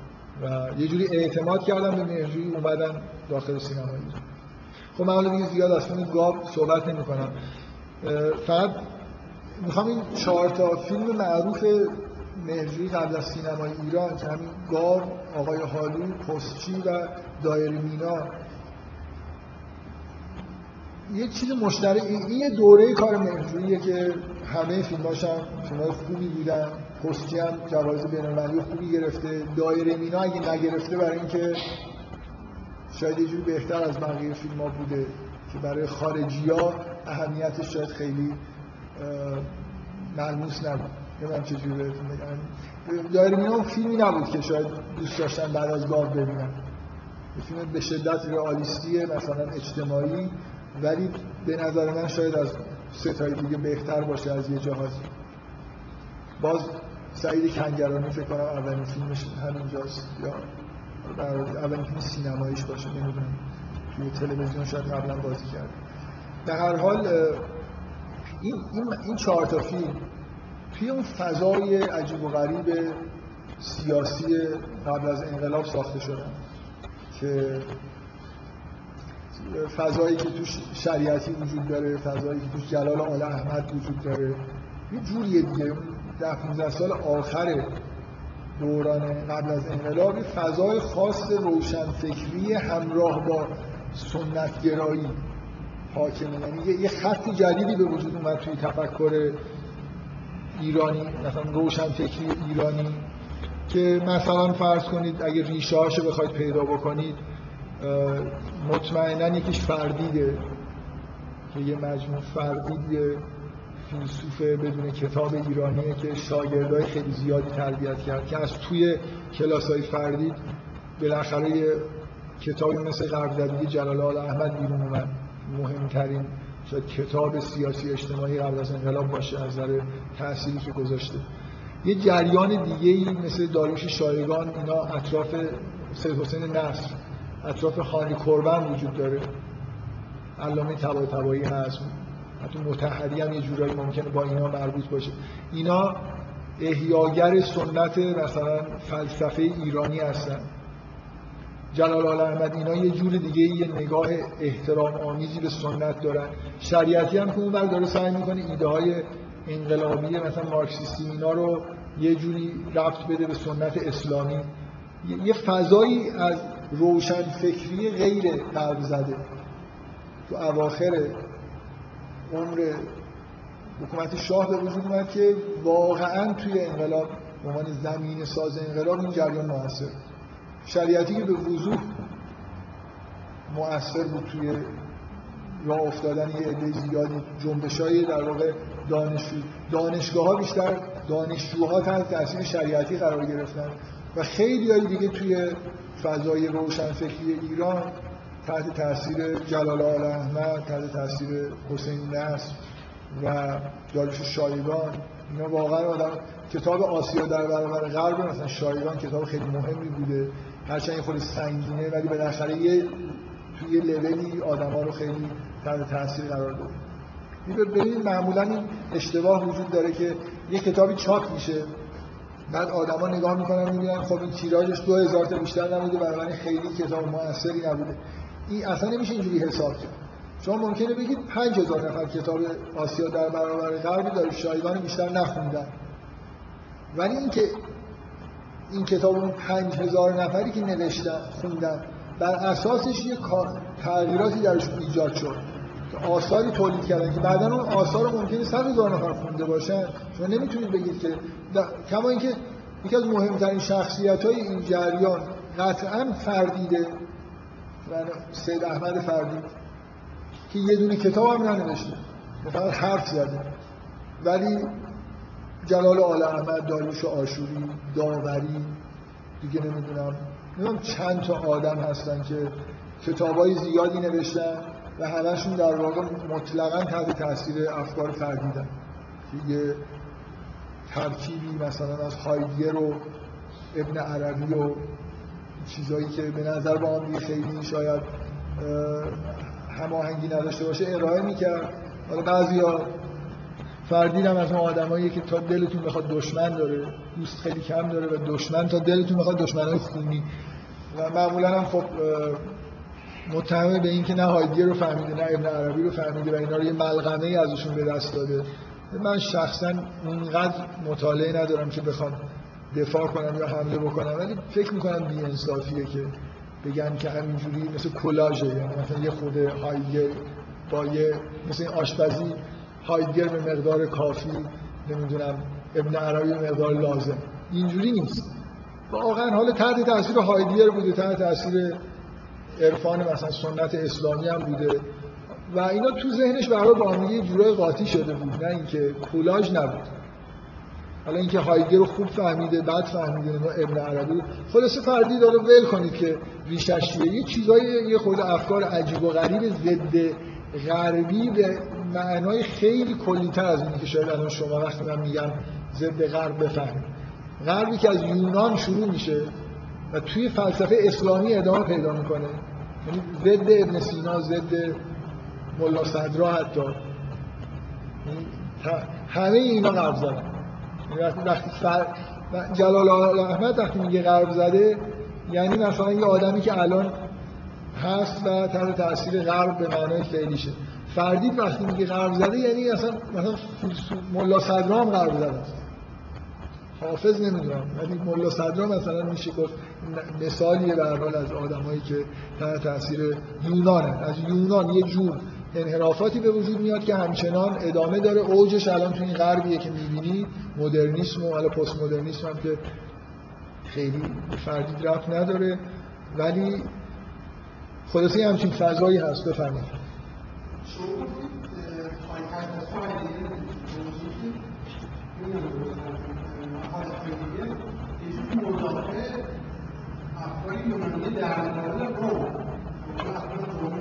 هایدگر هم بیشتر به یونان قبل از چیز علاقه داره. نه نه واقعا با ارسطو هم مثلا فکر می‌کنم همینجور مخالف یعنی هایدگر هم یه جور حرف از دوران اولیه بشر قبل از یونان می‌زنه به عنوان یه چیز خوب. فردید هم همینجوره تا حدودی مثلا اون چیزی که مردم اذیت می‌کنه اینه که فردید به اون دوران میگه دوران امت واحده. اصطلاحات همه قرآنی و عربی هست ولی باید تفکر یه تفکر جدیدیه و خیلی هم اصطلاح درست می‌کرد. مثلا غرب زدگی رو فردید درست کرده. الان دیگه جزء لغتنامه فارسی در بیاد ممکن غرب زدگی به عنوان واژه اونجا ثبت بشه. دیروز امروز پس فردا اینا همه به معنی های خاصی یه عالمه واژگان داره. برای همین راحت نیست شما کارهای فردی رو تغییر کنید. مگر اینکه سخنرانیاشو که تعداد زیادی مثلا نوار ضبط شده است و برید بشینید از یه جایی از اول گوش بدید. دوست هم نداشت که چاپ کنه. حالا یا اگه دوست داشت هم نمی‌کرد این کار شما در مورد فردید بخواید مطالعه بکنی من می‌دونم که کتابی عباس معارف نوشته مرحوم عباس معارف یکی از نزدیکترین شاگردانش بوده که معمولا من شنیدم تعریف می‌کنن که خیلی خوب نوشته.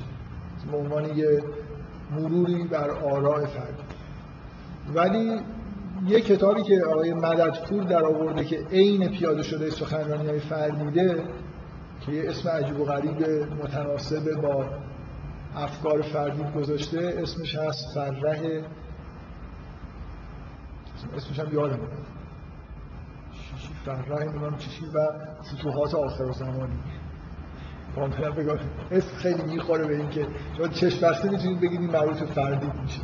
فتوحات آخر زمانی و ف... یعنی همین چیزهایی از فارسی قدیم توش هست. حالا برای برای آشنایی بد نیست. مثلا یه سخنرانی فردی تو این کتاب مددپور رو که عینا پیاده سازی شده رو بخونید ببینید اون حالت عجیب و غریبی که سخنرانی داره از نظر پراکندگی چجوریه؟ مثلا وسطش در مورد مهندس بازرگان هم یه چیزی میگه. و چون عادت داشت به همه فرش می‌داد به همه بد می‌گفت خب تو ایران اگه شما از همه خوب بگیدم همه از شما بد میگن. وقتی یه نفر به همه فرش میده خب همه هم بهش فرش میدن. این آخر عمری که با سروش درگیر شده بود سروش همین الان هم میگه این احمدی نژاد هم مثلا مربوط به فردی میشه. مصباح نمی‌دونم بابا مصباح دیگه چرا یعنی اصلا الان سروش انگار بعدش نمیاد که بگه که همه مشکلات ایران مربوط به فردی. فردی شهرت داره به ضد یهود بودن شهرت داره به طرفداری حتی از هیتلر. آدم یه خورده به حال یه عج... چیزای عجایب غرایبی توش هست. ولی در مجموع به نظر من متفکر بزرگی. حداقل به دلیل تاثیر فوق العاده عمیقی که توی شاگرداش گذاشته و شاگرداش هم منتقل کردن به جامعه. یه نمونهش فقط غرب زدگی جلال احمده که ممکنه غرب زدگیش اونی نیست که فردید می‌گفت. ولی این چیزیه که از اون کلاسا در اومده هم اصطلاحش هم به هر حال اینجوری بهتون بگم غرب زدگی جلال آل احمد پیاده سازی شده مفهوم غرب زدگی که معاصر شده.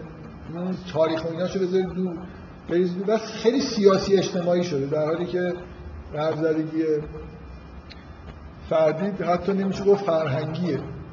چیزی برای فرهنگی بودن وجود شناسانه است. یعنی اصلا یه پدیده فلسفی مربوط به عالم. بگذارم. شما سوال داشتید. من دوست ندارم در مورد فردی حرف بزنم ولی اشکال نداره. نه یه اصولی در مورد زدی؟ یا اگر از یه چیزی گرفته خب خیلی بعید نیست. حالا شما من دوست نداشتم پشت فردی حرف بزنم میشون پشت هایدگر یه چیزی گفت. هایدگر هم خود اقراق می‌کنن در مورد طرفداریش مثلا از هیتلر و من فکر می‌کنم خیلی چیز نیست. خیلی, خیلی نکته مهمی نیست. هایدگر اونقدر آدم بزرگی است که این چیزا یونگ هم خب یه خورده ای حالا شاید یه کارایی کرده. می‌دونی مثل چی میمونه؟ مثل اینکه نمی‌دونم چجوری بگم.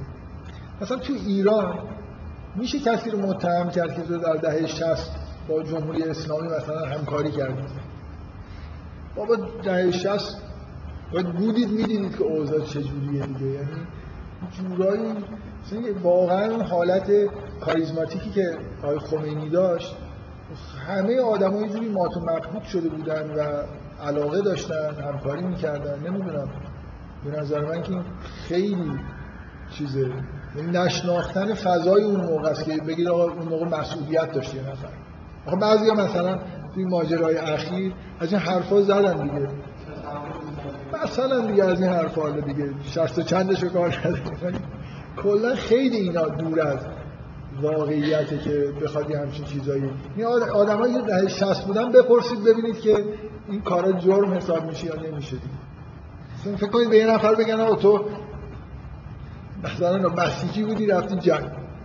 مثلا تو حرف نزن. اما بیچاره آدمایی که بسیجی بودن رفتن جنگ مظلوم ترین آدمای دنیا بودن واقعا.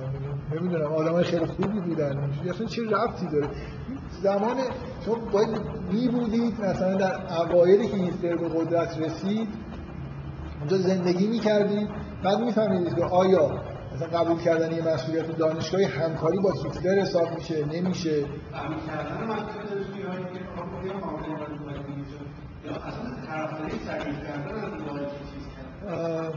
چون یادتونه تو همون بحث یون من گفتم یون میگو حرفش اینه میگه من می‌دیدم که برای مشکلی توی آلمان داره پیش میاد ولی امیدوار بودم به آینده ببین شما, شما الان نگاه می‌کنید هیچ وقت این کارو نکنید مسائل سیاسی نخصوصا الان نگاه می‌کنید معلوم هیتلر چه جانی ولی ولی معلوم نبود هیتلر کارش به کجا می‌کشه که. اولش آلمان رو میساخت. آلمان خوب شده بود داشت آلمان رو زنده می‌کرد. خب شاید به جای خوبی می‌رسید یعنی شما همیشه این شکل مثلا بعضی یه بار یه نفر اومد بود من می‌گفت این توده یا عجب آدمای فلانی بودن اینا در زمان مصدق عجب خیانتی کردن. مثلا نیروی نظامی داشتن جلوی کودتا رو نگرفتن حالا الان شما می‌دونید که کودتا شد و 25 سال سیاه مثلا پلیسی توی ایران شاه حکومت کرد. خب چرا اینجوری فکر نمی‌کنید توده یا چی می‌دونستن چی میشه؟ توده یا شاید روی این حساب کردن که خودشون رو بکشن کنار. مصدقی که خیلی پشتیبانی مردمی داره و مخالف حزب توده است توسط شاه. نابود بشه. شاه که پشتیبانی مد... چیز نداره مدی نداره. بعدش ما مثلا برای شاه کاری می‌کنیم خودمون می‌رسیم و از نظر خودشون هم همه چیز خوب میشه و خوشبخت میشن. الان که ما می‌دونیم این اتفاق نیفتاده میگیم عجب خیانتی کردن. اینکه اون لحظه چی معلوم بود چی معلوم نبود. یعنی من احساسم این نیست که هر کسی از هیتلر پشتیبانی کرده یه انگی بهش بچسبونیم بگیم که فاشیست بوده افکارش. ممکنه خیلی هم آدم معتدلی بوده. یه اخیرا با یه نفر صحبت می‌کردم. دقیقا از این حرفای عجیب و غریب این شکلی می‌زد که فلانی هر کی تو این حکومت نمی‌دونم از روز اول بوده فلان. و کسایی که مثلا از فلان تاریخ فلان سال کسی خودشو کنار نکشیدی من بهش گفتم تو فکر نمی کنی که یه مقدار اتفاقای سیاسی بدی که توی این دوران افتاد دقیقا برای این بود که آدمایی بودن و خودشون کنار کشیدن.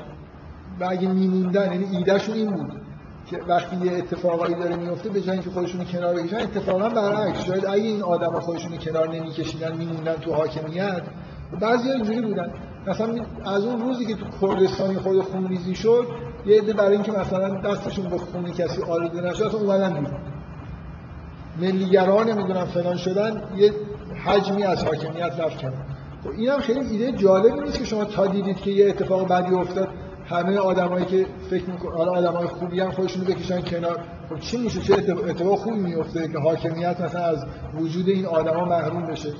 حالا ممکنه یه آدمی تا دو سه سال سعی کرده بمونه دیده نه مثلا نمیشه خودشو کشیده کنار. خیلی قضاوت کردن در مورد یه جریان های سیاسی که الان نتیجهش معلومه که چیه کار اشتباهیه. و سعی کنید برید اونجا روزنامه های اون روزا رو بخونید.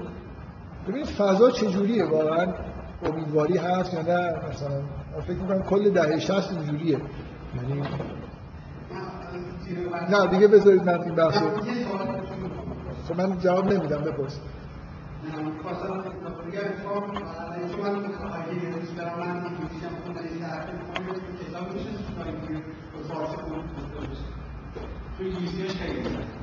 خود هستی و زمانش ترجمه خوبی داره.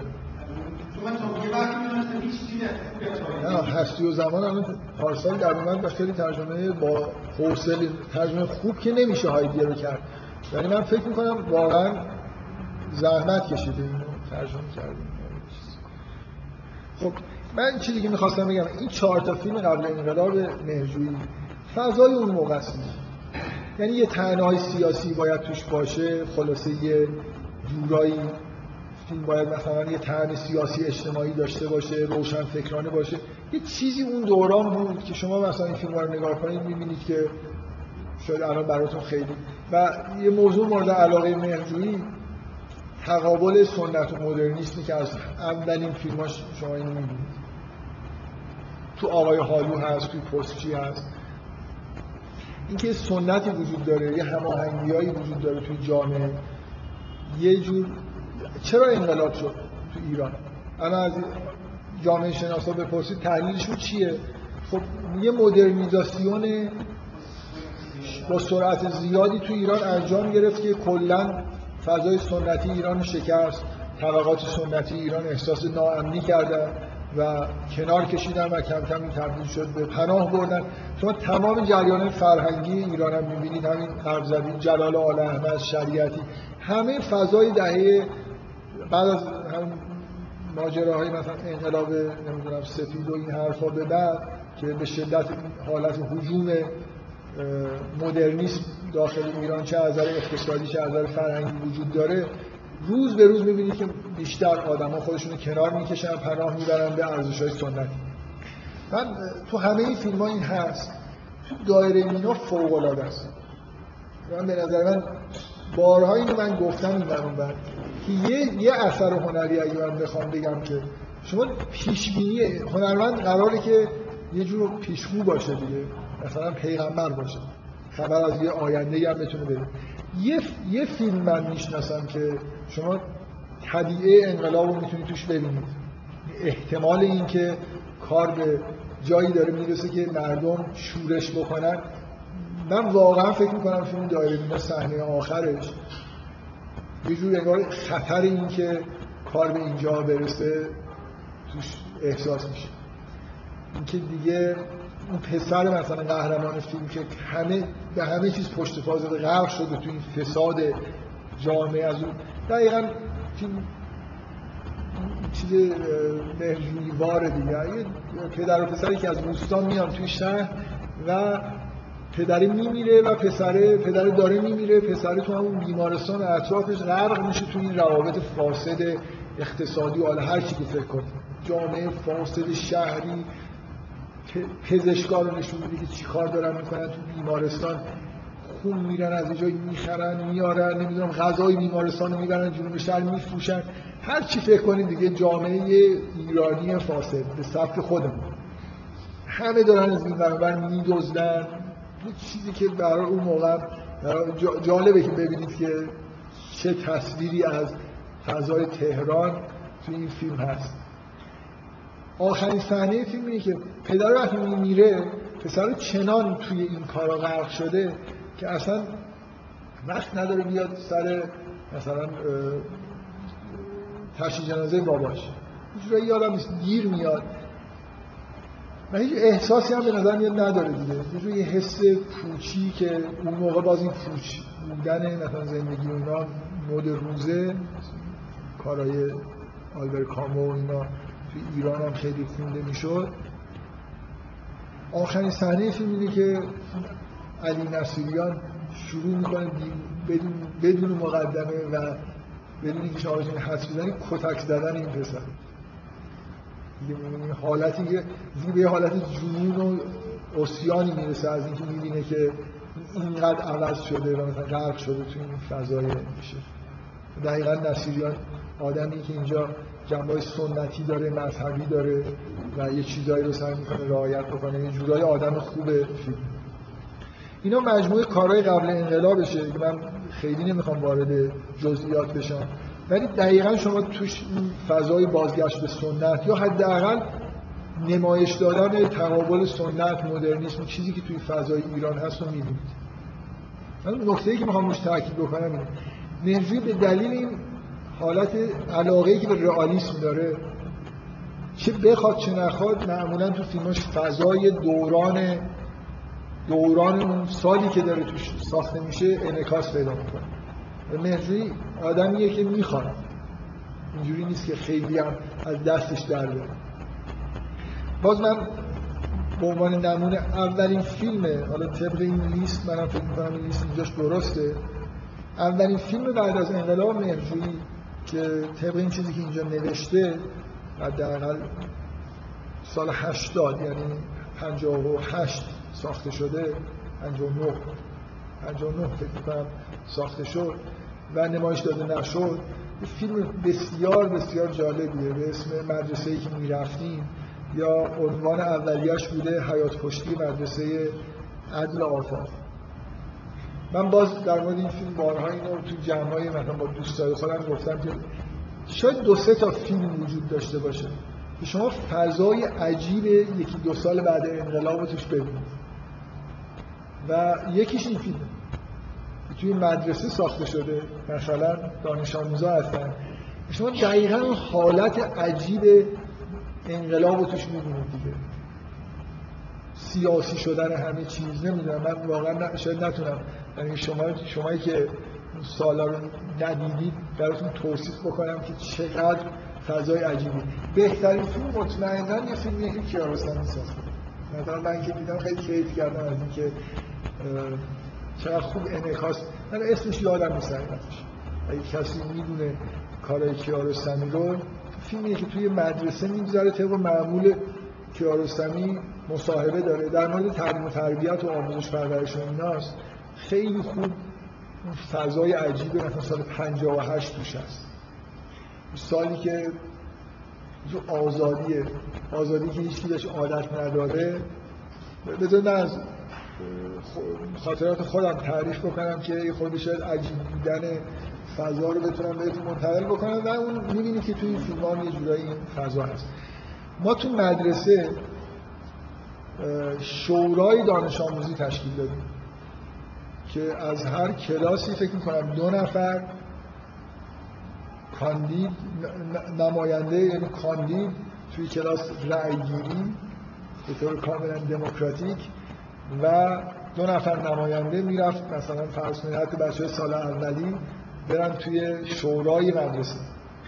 و هر مدرسه دبیرستان حرف این بود که مدیر رو ما باید تعیین بکنیم. مدیر مدرسه رو دانش آموزا باید شورای دانش آموزی باید مدیر تعیین بکنه.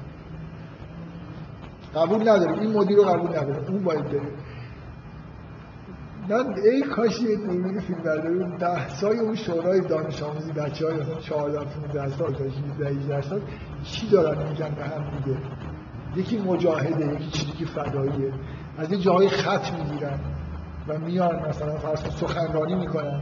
من هیچ وقت یادم نمیاد. یه روزی که شورای دانش آموزی به دلیل کارشکنی هایی که مدیر مدرسه داره در انجام امور می‌کنه دانش آموزا رو دعوت کردن در آمفیتئاتر و یه میتینگ برگزار کردن. خیلی بامزه. سخنرانی هاشو من یادم. مثلا یکی از رؤسا موقع یه چیزی بود یه بچه های چریک, فدایی رو شعبه دانشجوییشو بهشون گفتن پیشگاه مثلا یکی رئیس اون مثلا گروه پیشگاه مدرسه رفت سخنرانی کرد کف می‌زدن بچه ها علیه مدیر نازم حرف می‌زدن. خلاصه اینکه هیچ چیزی از بالای سر قبول نداریم دیگه. مردم همه چیز رو باید تعیین کنن. دانش آموز می‌خواد نمی‌دونم مدیر تعیین کنه. این این فضا تو فیلم کیارستمی تو همین مدرسه مدرسه که می‌رفتیم یه جوری احساس آزادی مطلق و میل به مثلا اینجا یه جوری چیزه فکر می‌کنم الان خیلی یادم نیست. قبل انقلابه که اینا دارن انقلاب می‌کنن. اون فیلم کیارستمی مثلا سال فضای سال 58 اینا واقعا مدارک جالبه چون راحت نمی‌تونید با کتاب خوندن بفهمید تو کشور چی داره میگذره. یعنی مقدار از هم پاشیدگی که به وجود اومده یه دفعه یه دولت انگار غیب شده. واقعا واقعا فیلز انقلاب ایران دقیقا مثلا حالت مثل یه فرشته اومده یه شب خوابیدی صبح پاشدی دولت دیگه نیست. نیروی نظامی نیست. پلیس نمی‌دونم همه از بین رفتن. اینکه از بین رفتن ولی پلیس جرأت نمی‌کنه الان پلیسی که دیروز داشت تظاهرات سرکوب می‌کرد جرأت نمی‌کنه به یه آدم بگه که تو ماشین از این ببر یا نبر. می‌دونی ممکنه ممکنه مثلا بگیرنش ببرنش رو تحویل بدن یه سری کمیته های مردمی مسلح تشکیل شده. انتظامات شهر مثلا دست آدمایی که فقط دستشون یه چیزی بستن تحت عنوان انتظامات ماشینا رو ترافیک رو کنترل کنن. مردم کشور رو گرفتن و دارن اداره می‌کنن. دانشجوها توی تهران رفتن هتل رو اشغال کردن میگن خب ما خوابگاه نداریم. و یه اطلاعیه‌ای دانشجوها دادن. هتل‌های خوب رو هم گرفتن. نه اینکه فکر کنید رفتن هتل‌های پایین شهر. یه اطلاعیه‌ای دادن که کارکنای هتل نگران نباشن. ما حقوقشون رو پرداخت ولی اینجوری نیست که کی می‌خواد این دانشجو رو از اونجا بیرون کنه. دولت مگه جرأت داره بیاد دانشجوها بگه برید تو سر کار زندگیتون؟ میگن ما مردم از جنوب شهر پا شدن اومدن خانه های و دولت هم چیز می‌کرد. دولت هم چون نمی‌تونست خیلی مقابله بکنه تا حدودی همراهی می‌کرد. که مثلا حقشونه. اینکه کسی حق نداره خونه خالی داشته باشه. خونه خالی ببینیم می‌گیریم میدیم به مردم. این فضای عجیب غریب سال 58 که فکر می‌کنم خیلی کم در موردش کار هنری انجام داده و حیف واقعا. در دنیا فکر می‌کنم این روزایی مثلا بعد از پیروزی انقلاب تو 57 و مثلا سال 58 اینا سابقه نداره. مردمی که 25 سال یه روزنامه درست حسابی یه نشریه درست حسابی سانسور نشده ندیدن. حالا هر چی دلشون می‌خواد اصلا به معنای واقعی کلمه کنترلی وجود نداره روزنامه. کاریکاتور شهید بهشتی رو بکشن شریکای فدایی مثلا که دیگه یه سری چیزای تنز داشتن. در علیه بنی صدر و یزدی و چون قطبزاده و اسم بذارن براشون کاریکاتور بکشن. به این سه نفر می‌گفتن مثلث ویر بنی صدر و یزدی و قطبزاده. مثلا موضوع کاریکاتور که اینا وابسته به آمریکا و توی حکومت نفوذ کردن.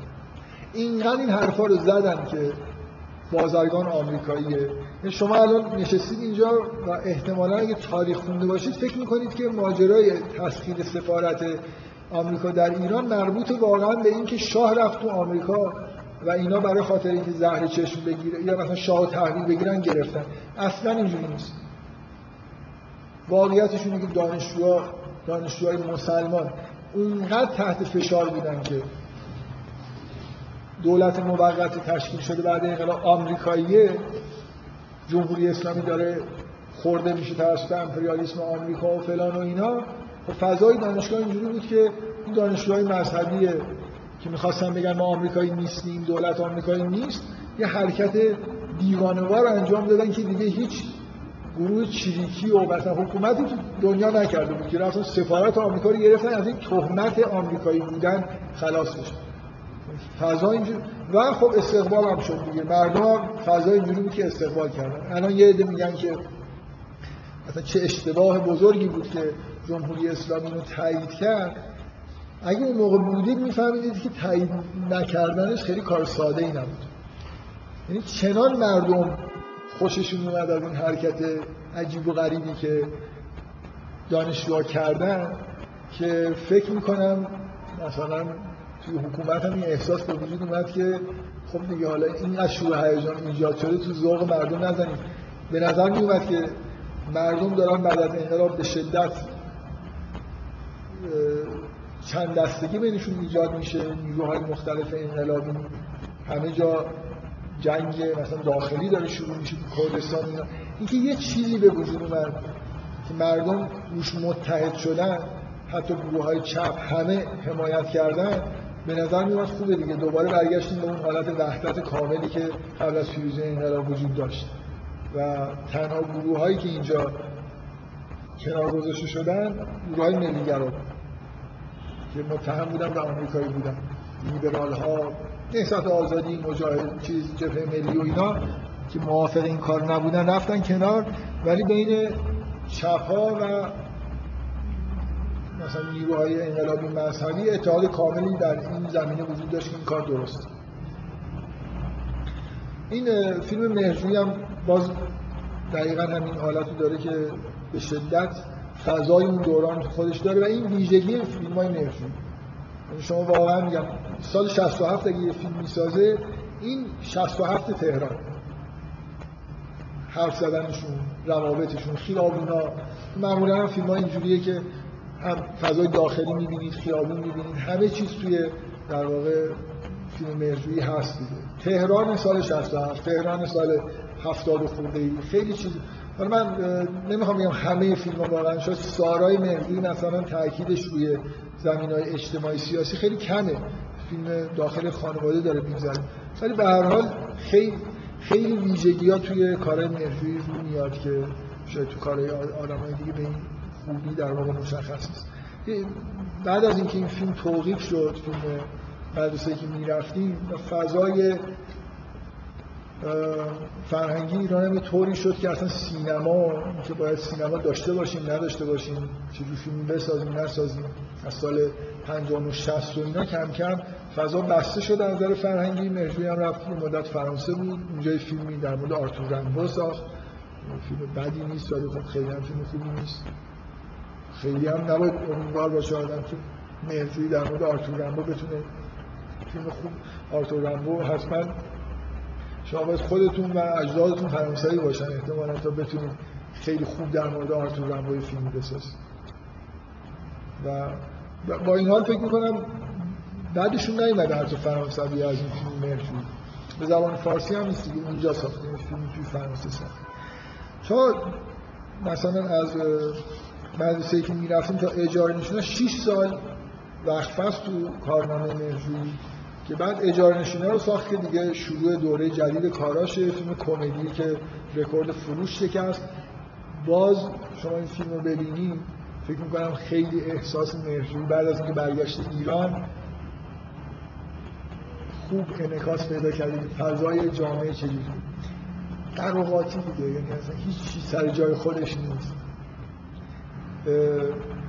یه خواننده اپرایی که چون دیگه نمی‌تونه اپرا بخونه تو خونه اپرا می‌خونه. چون خیلی به علاقه به طبیعت داره اون پشت بوم خونه در خودش باغچه درست کرد. نمای این ساختمون خیلی جالبه که هر وقت بیرون دیده میشه روش درخت این حالت آشفتگی که توی این فیلم اجاره هست که همه کمدی این فیلم هیچ معلوم نیست. یه اصطلاحی تو زبان فارسی هست میگن سگ صاحبش نمی‌شناسه. یه یه جامعه ای که هیچ معلوم نیست به خلاصه. این اون آدمی که اپرا رو باید اونجا بخونه اینجا داره می‌خونه. یه نفر نمی‌دونم همه باز طبق معمولی سری تقلبای عجیب و غریبی که با قوه های مسکن دارن می‌کنن نمی‌دونم سر این کلاه بذارن. این خونه بی صاحبی که افتاده. کشمکش هایی که داخلش از چیپ های مختلفی که زندگی می‌کنن.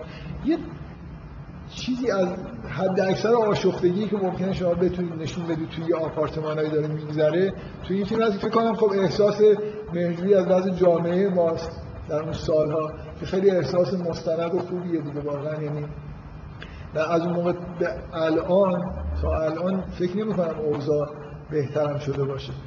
ما کلا یه نظام سیاسی اجتماعی خیلی آشفته داریم دیگه. جور عجیبیه نمی‌دونم من که مثلا یه جوک معروفی درست کرده بودم موقعی که آقای خمینی نامه نوشت برای گرباچوف و شوارنادزه اومد از اون خارجه دوران گرباچوف که رئیس جمهور گرجستان شد بعد از استقلال گرجستان. اومد ایران جواب نامه گرباچوف رو داد. چند بار شوارنادزه اومد ایران. ولی جوکی درست کرده بودن گفتن که شوارنادزه مسلمون شده. بعد از می‌گفتن که چرا مسلمون شده؟ می‌گفت که از خودش پرسیدن که چرا مسلمون شدی؟ گفت والا من رفتم تو این کشور. دیدم هیچی سرگاه خودش نیست. هیچ کی کار بلد نیست. هیچ کی نمی‌دونه داره چی کار می‌کنه. اصلا معلوم نیست که اینجا چه خبره. ولی کشور داره میگرده. در حال دارن زندگی می‌کنن. من فهمیدم که یه خدایی هست که به حال داره این کارا رو انجام میده. یعنی کلا از اینکه این کشور از هم نمیپاشه و همینجور دارن مردم زندگی می‌کنن پی به وجود خدا برده بود که لابد اینجا به هر حال یه نیروهای ماورای طبیعی دارن کشور رو میگردونن در هر حال فکر کنم از اون زمان اجاره نشینا که مرجو این فیلم ساختن حالت دیگر و پیکر بودن نظر قانونی. قانون وجود نداره. واقعا اینکه کشوری بدون قانون عملا داره اداره میشه هر لحظه هر کسی قانون میشکنه. شما اگه کسی به حقوق مثلا شما تجاوز بکنید جایی هم ندارید به اون صورت برید بگید که به حقوقتون تجاوز شده. مثلا پرونده برید شما اگه جرأت دارید برید تو قوه قضایی پرونده تشکیل بدید. حداقل ده سال طول می‌کشه آخرم به جایی می‌رسید. ساده ترین پرونده ها یه نفر اومده ملک شما رو که سند دارید اشغال کرده. به این راحتی ها نمی‌تونید برید از طریق عادی. غیر عادیش میشه. غیر عادیش می‌تونید ملکی که مال خودتون نیست و پس بگیرید چه برسه ملکی که مال خودتون باشه سند داشته باشه. یه جوریه دیگه برای وضع کشور ما. اجاره نشینا در هر حال این به طور کمیک یه جوری برخورد طنز داره با فضای کلی که توی جامعه هست. در قالب روابط عجیب و غریبی که داخل یه آپارتمان مثلا داره میگذره. من می‌خوام برسم در در مورد هامون یه چیزی بگم. اینا رو نمی‌تونید با دیدن فیلم هامون به دست بیارید اجاره نشینا خیلی مورد توجه قرار گرفت. ولی مهرجویش دیگه مهرجویی نبود. یعنی انعکاسش توی محافل سینمایی و هنری و روشنفکری ایرانی بود که مهرجویی یا عوض شده یا بیشتر مثلا شاید فضایی بود که مهرجویی از روی احتیاط دیگه من مثل اینکه ترسیده باشه که یه چیزایی واقعا سیاسی اجتماعی بگه مثل فیلم های قبل انقلابش داره چیز می‌کنه دیگه یه جورایی کمدی می‌سازه که یه چیزایی گفته باشه خیلی هم کسی بر نخوره. و این به شدت این فضا اطراف مهرجویی تشدید شد از اینکه شاید مثلا در اثر احتیاط حالا هر چی هست این مهرجویی که ما میشناختیم از بین رفته فیلم خود عجیبی ساخت مهرجویی به اسم شیرک. این فیلم کودکان نوجوانانی که فکر می‌کنم هیچ جور خاصیتی نداشت. بگر از اینکه خب خوش ساخت بود و هنرپیشاتش خوب بازی کردن و این حرفا یعنی همه فکر می‌کردن مثلا اگه مهرجویی داره یه چیزی به اسم شیرک می‌سازه که داستانش هم فکر می‌کنم قبلش تر... ترجمه چیز شده بود منتشر شده بود. چیزی می‌خواد بگه. ولی به نظر میومد که هیچی نمی‌خواد بگه. داستان کودکان نوجوانان ساخت. و من اینو دقیقا یادمه که چیزایی اون موقع خوندم. مثلا این مسئله اجاره نشینا 65 شیرک 66 خبر رسید که خب هامون یه فیلمی به هامون داره ساخته میشه. این دفعه از اخبار به نظر می اومد که اولا اوریجیناله. از اون داستانی نمی‌سازه. مهرجوی خیلی علاقه داشته و داره که اقتباس های سینمایی می‌سازه. یعنی خیلی از فیلماش اینجوریه که اوریجینال نیست داستان. یه فیلم یه داستان وجود داره برایش مثلا لیلا سارا دیگه شیرک چه می‌دونم.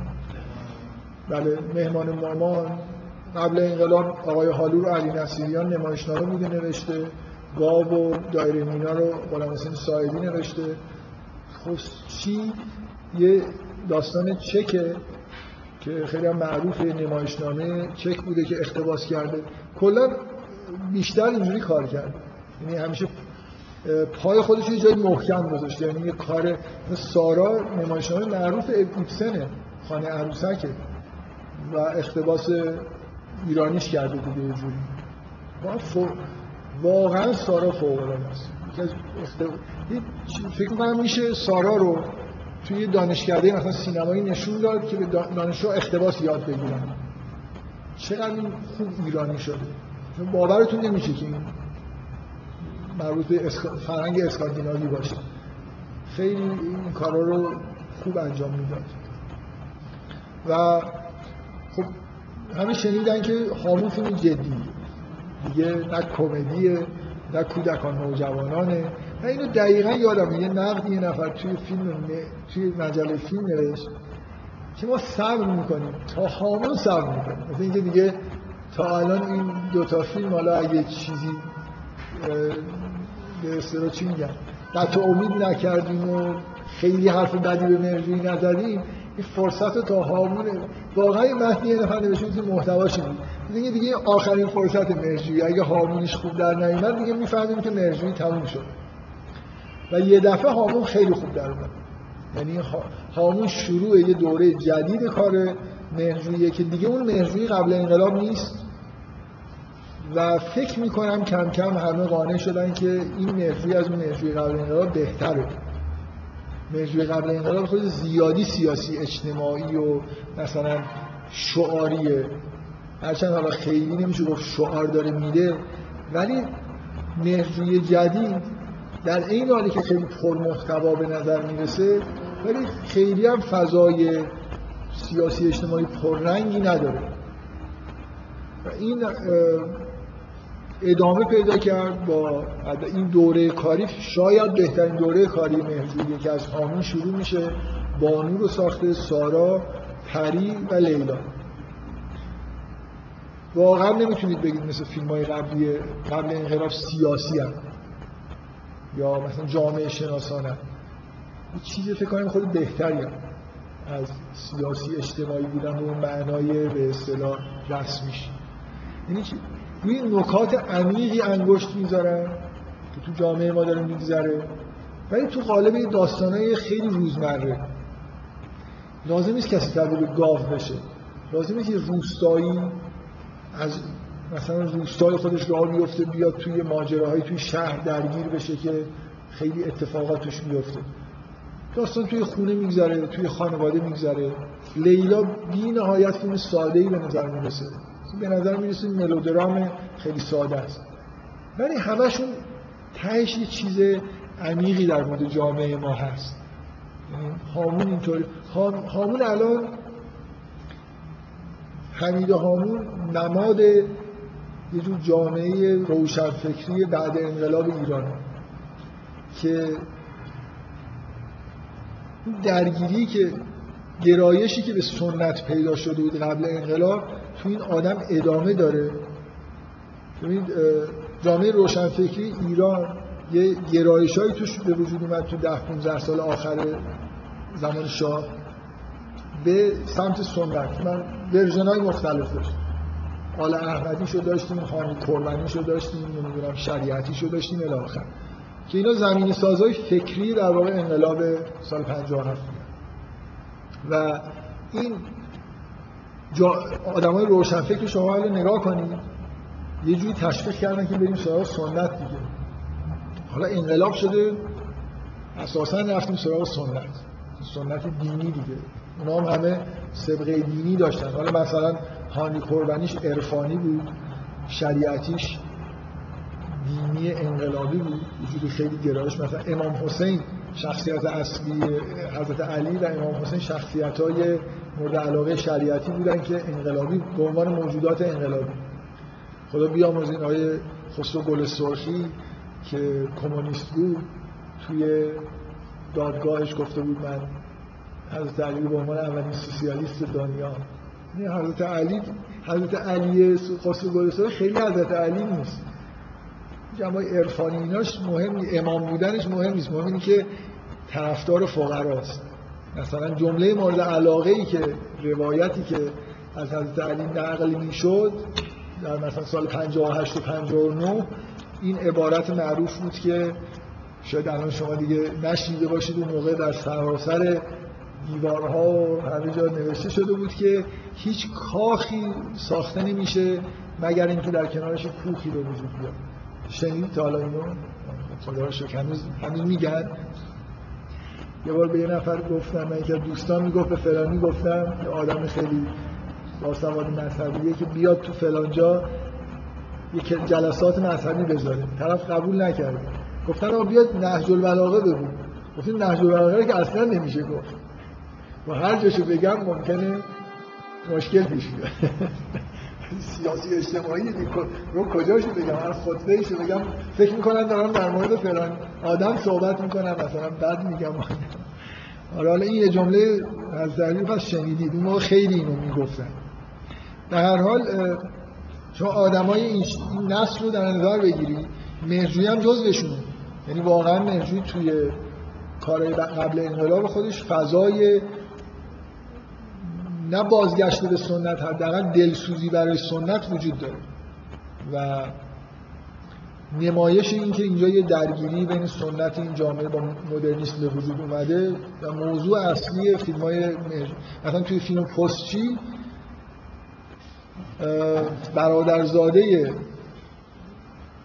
آقای عزت الله انتظامی از آمریکا فکر کنم برگشته و می‌خواد که پیشنهادش اینه که این گاوداری و دامداری آقای چیز الان دیگه صرف نمی‌کنه. این گاو گوسفندا رو رد کن خوک. پرورش خوک الان خوبه. مثلا خوب پول در میاد ازش. این این خیلی به حساب باسمه ای نماد یه جور تحولات حساسیت زای ضد سنتی که گاو و گوسفندی که مثلا حلاله رو بذاریم کنار خوک پرورش بدیم. و حتی اون عزت الله انتظامی هم که حالا مثلا شخصیت مثبتی فکر کنم بعدش میاره این حرفیتون یارو می‌زنه. یه جورایی قرولان می‌کنه که مثلا گوسفندای این خوبی رو بردارم به خوک بیارم اونجا مثلا. از به هر حال با اینکه مذهبی نیست و اینا ولی یه جوری نسبت به خوک حساسیت داره. هامون یه جوری روشن فکر سرگشته که هنوز مثلا علاقه عرفانی و سنتی داره. و عجیب هم درگیر جامعه مدرن حالا بعد انقلابه و دیگه نمی‌دونه. چی کار داره فکر کنه یه جور, یه جور زندگی دوگانه محیط کار مدرن کتابایی که می‌خونه از کتابای عرفانی قدیم ما تا کیرکگور مثلا فرض کنید اگزیستانسیالیستی اروپایی تا زن و هنر هنر زن نمیم تعمیر موتورسیکلت هر جور چیزی که خورده سبقه های مثلا سنتی بین هند و یه آشفتگی فکری همراه با یه زندگی آشفته خانوادگی شغلی. یعنی واقعا شما یه واژه بخواید در مورد فیلم هامون بگید مثل نمایش آشفتگی دیگه. آشفتگی که خیلی الان قبول دارن که بیان خوبی از سرگشتگی های جامعه روشنفکری ایران یه نسلی از روشنفکرهای ایران بعد از انقلاب. ولی سال 68 اینو قبول نداشتن. یعنی الانه که حمید هامون قبول کردن که نمایش خوبی از جامعه روشنفکری ایران. به شدت یه نسبت به این فیلم حساسیتش دارن که یه جوری مثلا فرض کنید مهجوی با تبلیغات مثلا فرهنگی جمهوری اسلامی داره خودش رو هماهنگ می‌کنه. زیادی مثلا فرض کنید جنبه مذهبی به فیلم خودش داده و از این حرفا دیگه. اکثر نقدا فکر می‌کنم بعد از نمایش فیلم منفی بود. کنم خیلی نقدای مثبت نمی نوشتن من فکر می‌کنم اصلا فیلم خوب نفهمیدم من خیلی دوست دارم اگه می‌تونستم شما بتونید نقدای فیلم هامون رو بخونید مجموعه از نقدایی که از موقع نمایشش تا یکی دو ماه بعدش نوشته شد. هیچ مجله سینمایی و فرهنگی ایران نبود که عکس‌العملشون نده. ابراهیم نووی نقد نوشته اون موقع ابراهیم نووی تنظنویس نبود بیشتر کار سینمایی همه این چیزایی نوشتم دیگه. من بعدم نمیاد. اگه می‌شد واقعا در اختیارم بود یعنی یه نسخه ای داشتم از این نقلا بذارم در اختیارتون ببینید چه چیزایی عجیب و غریبی در این فیلم نوشتم از موقع نمایشش توی جشنواره تا تا زمانی که مصاحبه انجام شد بین آقای طالبی نژاد و جهانبخش نورایی اولین نقدی که به نظر من حداقل خطوط کلی فیلم رو درست بیان کرد که این فیلم اصلا چیه این مصاحبه است. مجله فیلم چاپ شد. قبلش اصلا نقدات وحشتناکه یه جورایی منتقدین رو نفهمیدن این چیه.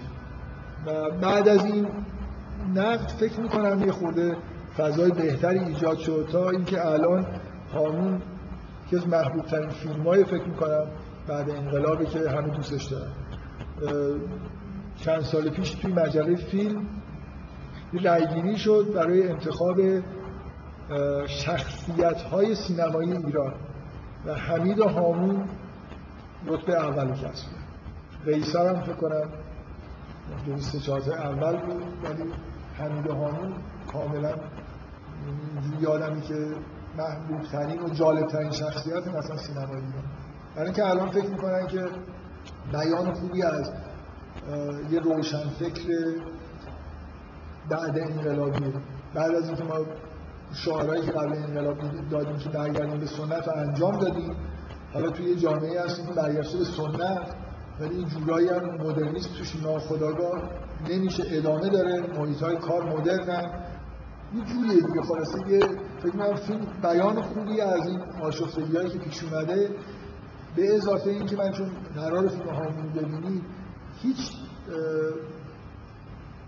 اینو با این قاطی نکنید که مهرجوی فیلمی ساخته درباره فضای روشن. اصلا مهرجوی نمیس فیلم نمی‌سازه. من یه چیزی که می‌خواستم بگم که الان خود دیر شده براش اینکه مهرجوی نمیاد مثل بعضیا بگه من یه شخصیت برای خودم درست کنم که نماد خوبی باشه از وضعیت روشن فکر ایرانی. مهرجوی یه شخصیتی رو می‌سازه و تا جایی ممکن سعی می‌کنه که شخصیت زنده باشه. روابط طبیعی داشته باشه. یه شخصیت واقعی حالا اگر مهدی این آدم رو خوب تصور کرده باشه این نماینده خوبی ممکنه از این جریان اجتماعی باشه. یعنی یه مقدار اشتباه رو اینجوری ببینید که حوادثی که برای این آدم داره اتفاق میفته یه جوری مثلا قراره که یه چیزهایی از جامعه رو نشون بدن.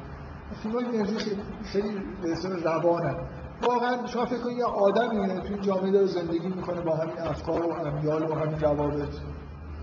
خود شماها مگه الان یه نفر واقعا بیاد یه فیلم خیلی خوبی در مورد زندگی روزمره مثلا یه دانشجویی الان درست بکنه و سعی کنه به بهترین وجه ممکن زندگی شما رو تصویر بکنه. از تو خونه که میرید دانشگاه قبول دارید که خیلی خوب بسازه. یه چیزی توی این فیلم به وجود میاد از وضعیت مثلا جوانان ایران. برای همه شما ممکنه الان غرق توی یه فضایی هست که نمی‌بینید ولی ویژگی هایی داریم دیگه. ویژگی هایی که مربوط به نسل شماست. اگه آدمی یه کسی رو خوب تصویر بکنه یه چیزی مربوط به اون فضای جامعه نسلی که این هنر مرجوی به نظرم اینه یعنی رئالیسم مرجویی. مهرجوی کار تو کار مهرجوی همچین چیزایی رو به وجود میاره. یعنی یه فضای واقعی آدمهای واقعی و طبعا نشان دهنده چیزهای واقعی توی جامعه هست. اون لحظه در حالی که روشن فکرهای ایرانی داشتن غوطه میخوردن توی اون فضا شاید خیلی خوب نفهمیدن که حمید هامون خوب داره اون فضا رو انعکاس میده. یعنی الان بعد از 20 سال وقتی بهش نگاه می‌کنن شاید راحت قبول می‌کنن که آره ما اون موقع اینجوری بودیم. برای اینکه نمیفهمیدیم حمید هامون شخصیت خوبیه برای اینکه سال 67 یه روشنفکر ایرانی رو مثلا نمایش میده. من می‌خوام بگم که فکر نکنید روابط خانوادگی هم جزو فضای روشنفکری ایران و ایرانی حمید هامون یه آدم آدمی که داره واقعا زندگی می‌کنه همه چیزی فکر کنید مثل یه آدمی واقعا مرجوی دیده باشه مثلا میگم. نهایت سعیشو کرده که این آدم خوب در بیاد. تمام وزن فیلمم به خود شخصیت حمید یعنی فیلم, فیلم درباره یه آدم برای همین اسمش هامونه فیلم درباره ماجرای خاصی نیست. تقریبا 24 ساعت زندگی یه آدم رو می‌بینید با همه چیزای عجیب و غریبش. توش رویا هم رویایی که شب قبل دیدن هست تخیلاتش هم هست مسائل خانوادگیش هست شغلیش هست. خاطراتی که یادش میاد که با فلان دوستش فلان جا بوده چی حرفی زدن کجا رفتن. اصلا فیلم اینجوری شروع میشه که شما حمید هامون رو توی ش... حالا بعد از یه رویایی که اول فیلمه حمید هامون رو توی یه وضع آشفته توی خونه بدون مبلمان می‌بینید و شروع می‌کنه نظافت کردن خونه و این جمله رو با خودش میگه. یه از کجا مثلا زندگی من اینجوری شد؟ شروع می‌کنه در واقع فیلم هامون اینه. شروع می‌کنه سعی کنه ببینه که چی شده که کار به اینجا رسیده. درسته که شما در زمان حال 24 ساعت و بیشتر عملا نمی‌بینید ولی توش چند سال زندگی این آدم یه جورایی مرور میشه منتها کاملا با این به اصطلاح روش چی میگن جریان سیال ذهن. یعنی جست و گریخته شما خاطراتی رو در مورد ازدواجش در مورد رابطش با حتی خاطرات قدیمی در مورد رابطش با خانوادهش موقعی که کودک بوده و آشنایش نمی‌دونم با یه آدمایی و الاخر اینکه فیلمش نظم روایی مشخصی نداره. مثل یه در واقع همون طوری که حمیده همون زندگیش آشفته است روایت هم آشفته است. من نمی‌خوام بعد بگم برای اینکه این کسی که نقد و نوشت جز منتقدای معدود منتقدای خوب ایرانه ولی یکی یه نفر از منتقدای خوب ایران بعد از جشنواره در مورد فیلم هامون نوشت که این فیلم ساختار نداره. نظمه. مثلا یه جوری در حالی که واقعا فکر می‌کنم که از جالبترین چیزاش ساختارشه که با محتواش هماهنگ. آدمی که اینقدر آشفته است خب اینم زندگیشه دیگه. حالا خود از بچگیش خود از یعنی آشفتگی فیلم ارادیه. تصمیم گرفته مهرجویی که نظمی نداشته باشه تو روایتی که داره می‌کنه.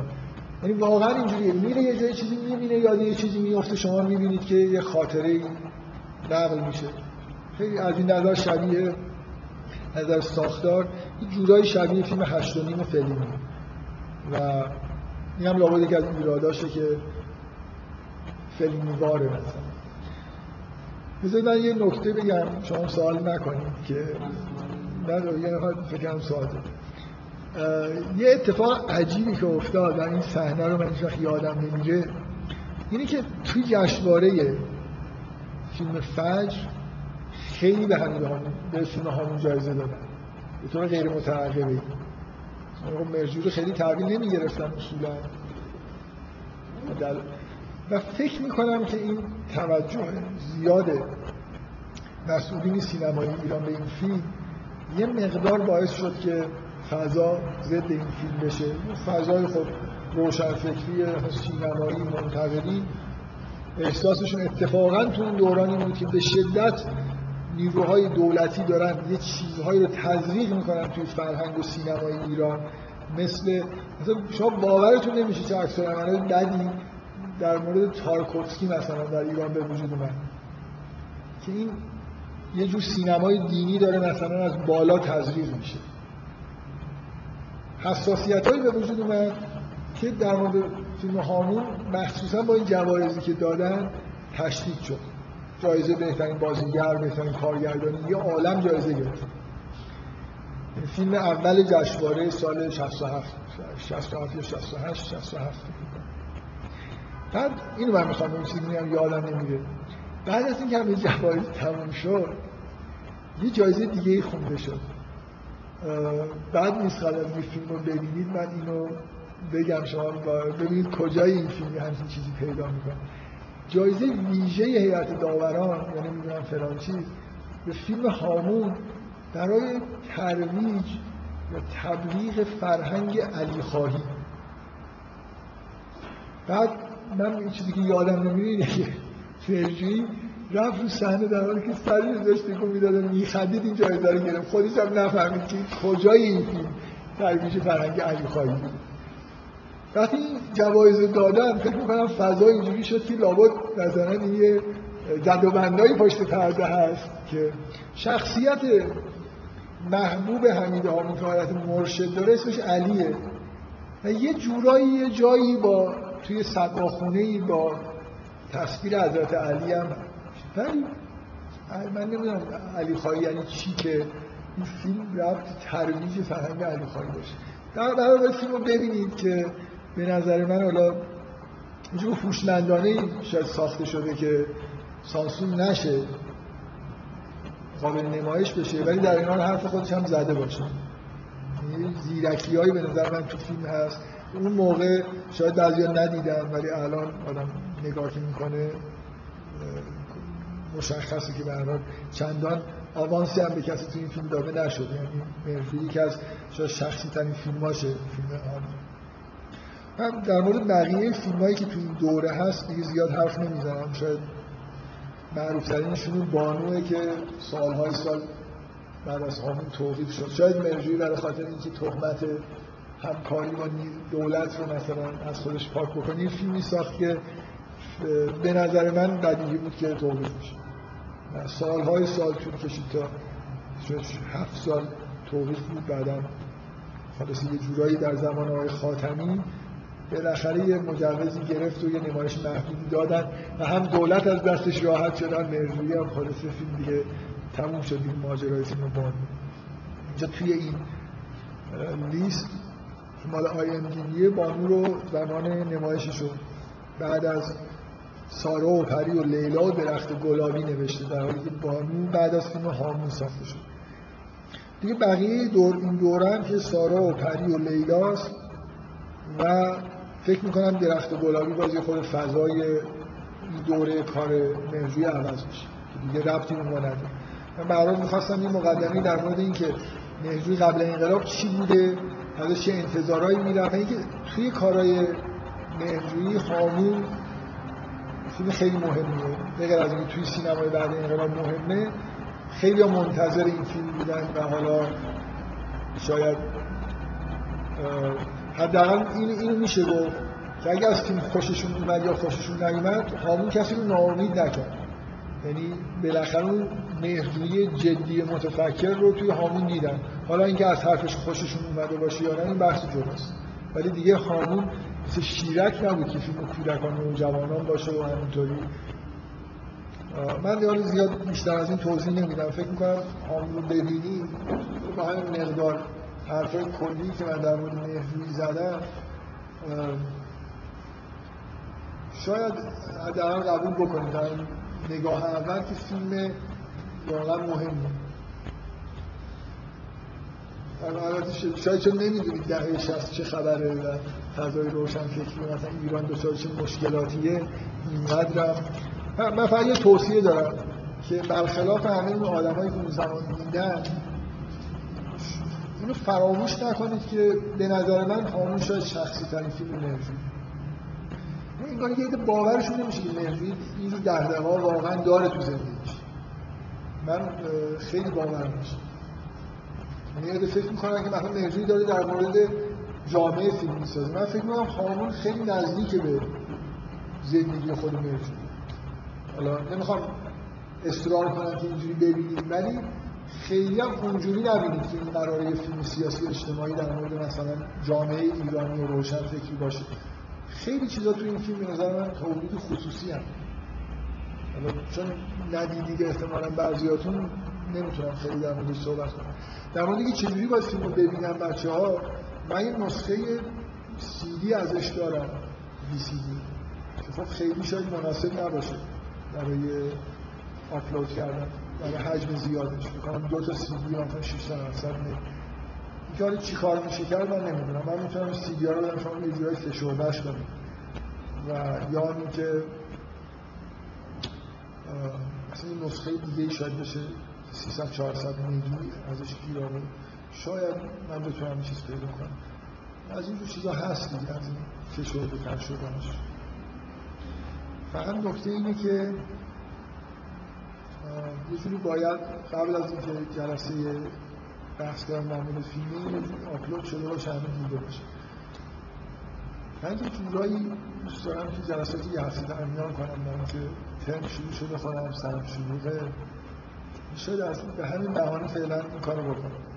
یعنی مثلا توی چند روز آینده سعی کنیم نسخه رو پیدا کنیم و آپلود بکنیم. یه هفته بگیم وقت بدیم فعلا برای دیدن فیلم. بعد یه هفته بعدتر بذاریم بعدم دیگه این بشه روال عادی. کسی هم نفهمه که چجوری این اتفاق افتاده. این واقعا یه ذره برام سخته که هر هفته بخوام این جلسات رو فعلا پس جلسه بعد یه هفته دو هفته دیگه باشه. توی این مدت هم یه جوری شما باید این فیلم از من بگید اگه من خودم پیدا کردم می‌تونم آپلودش کنم به شما مثلا اطلاع میدم که آپلود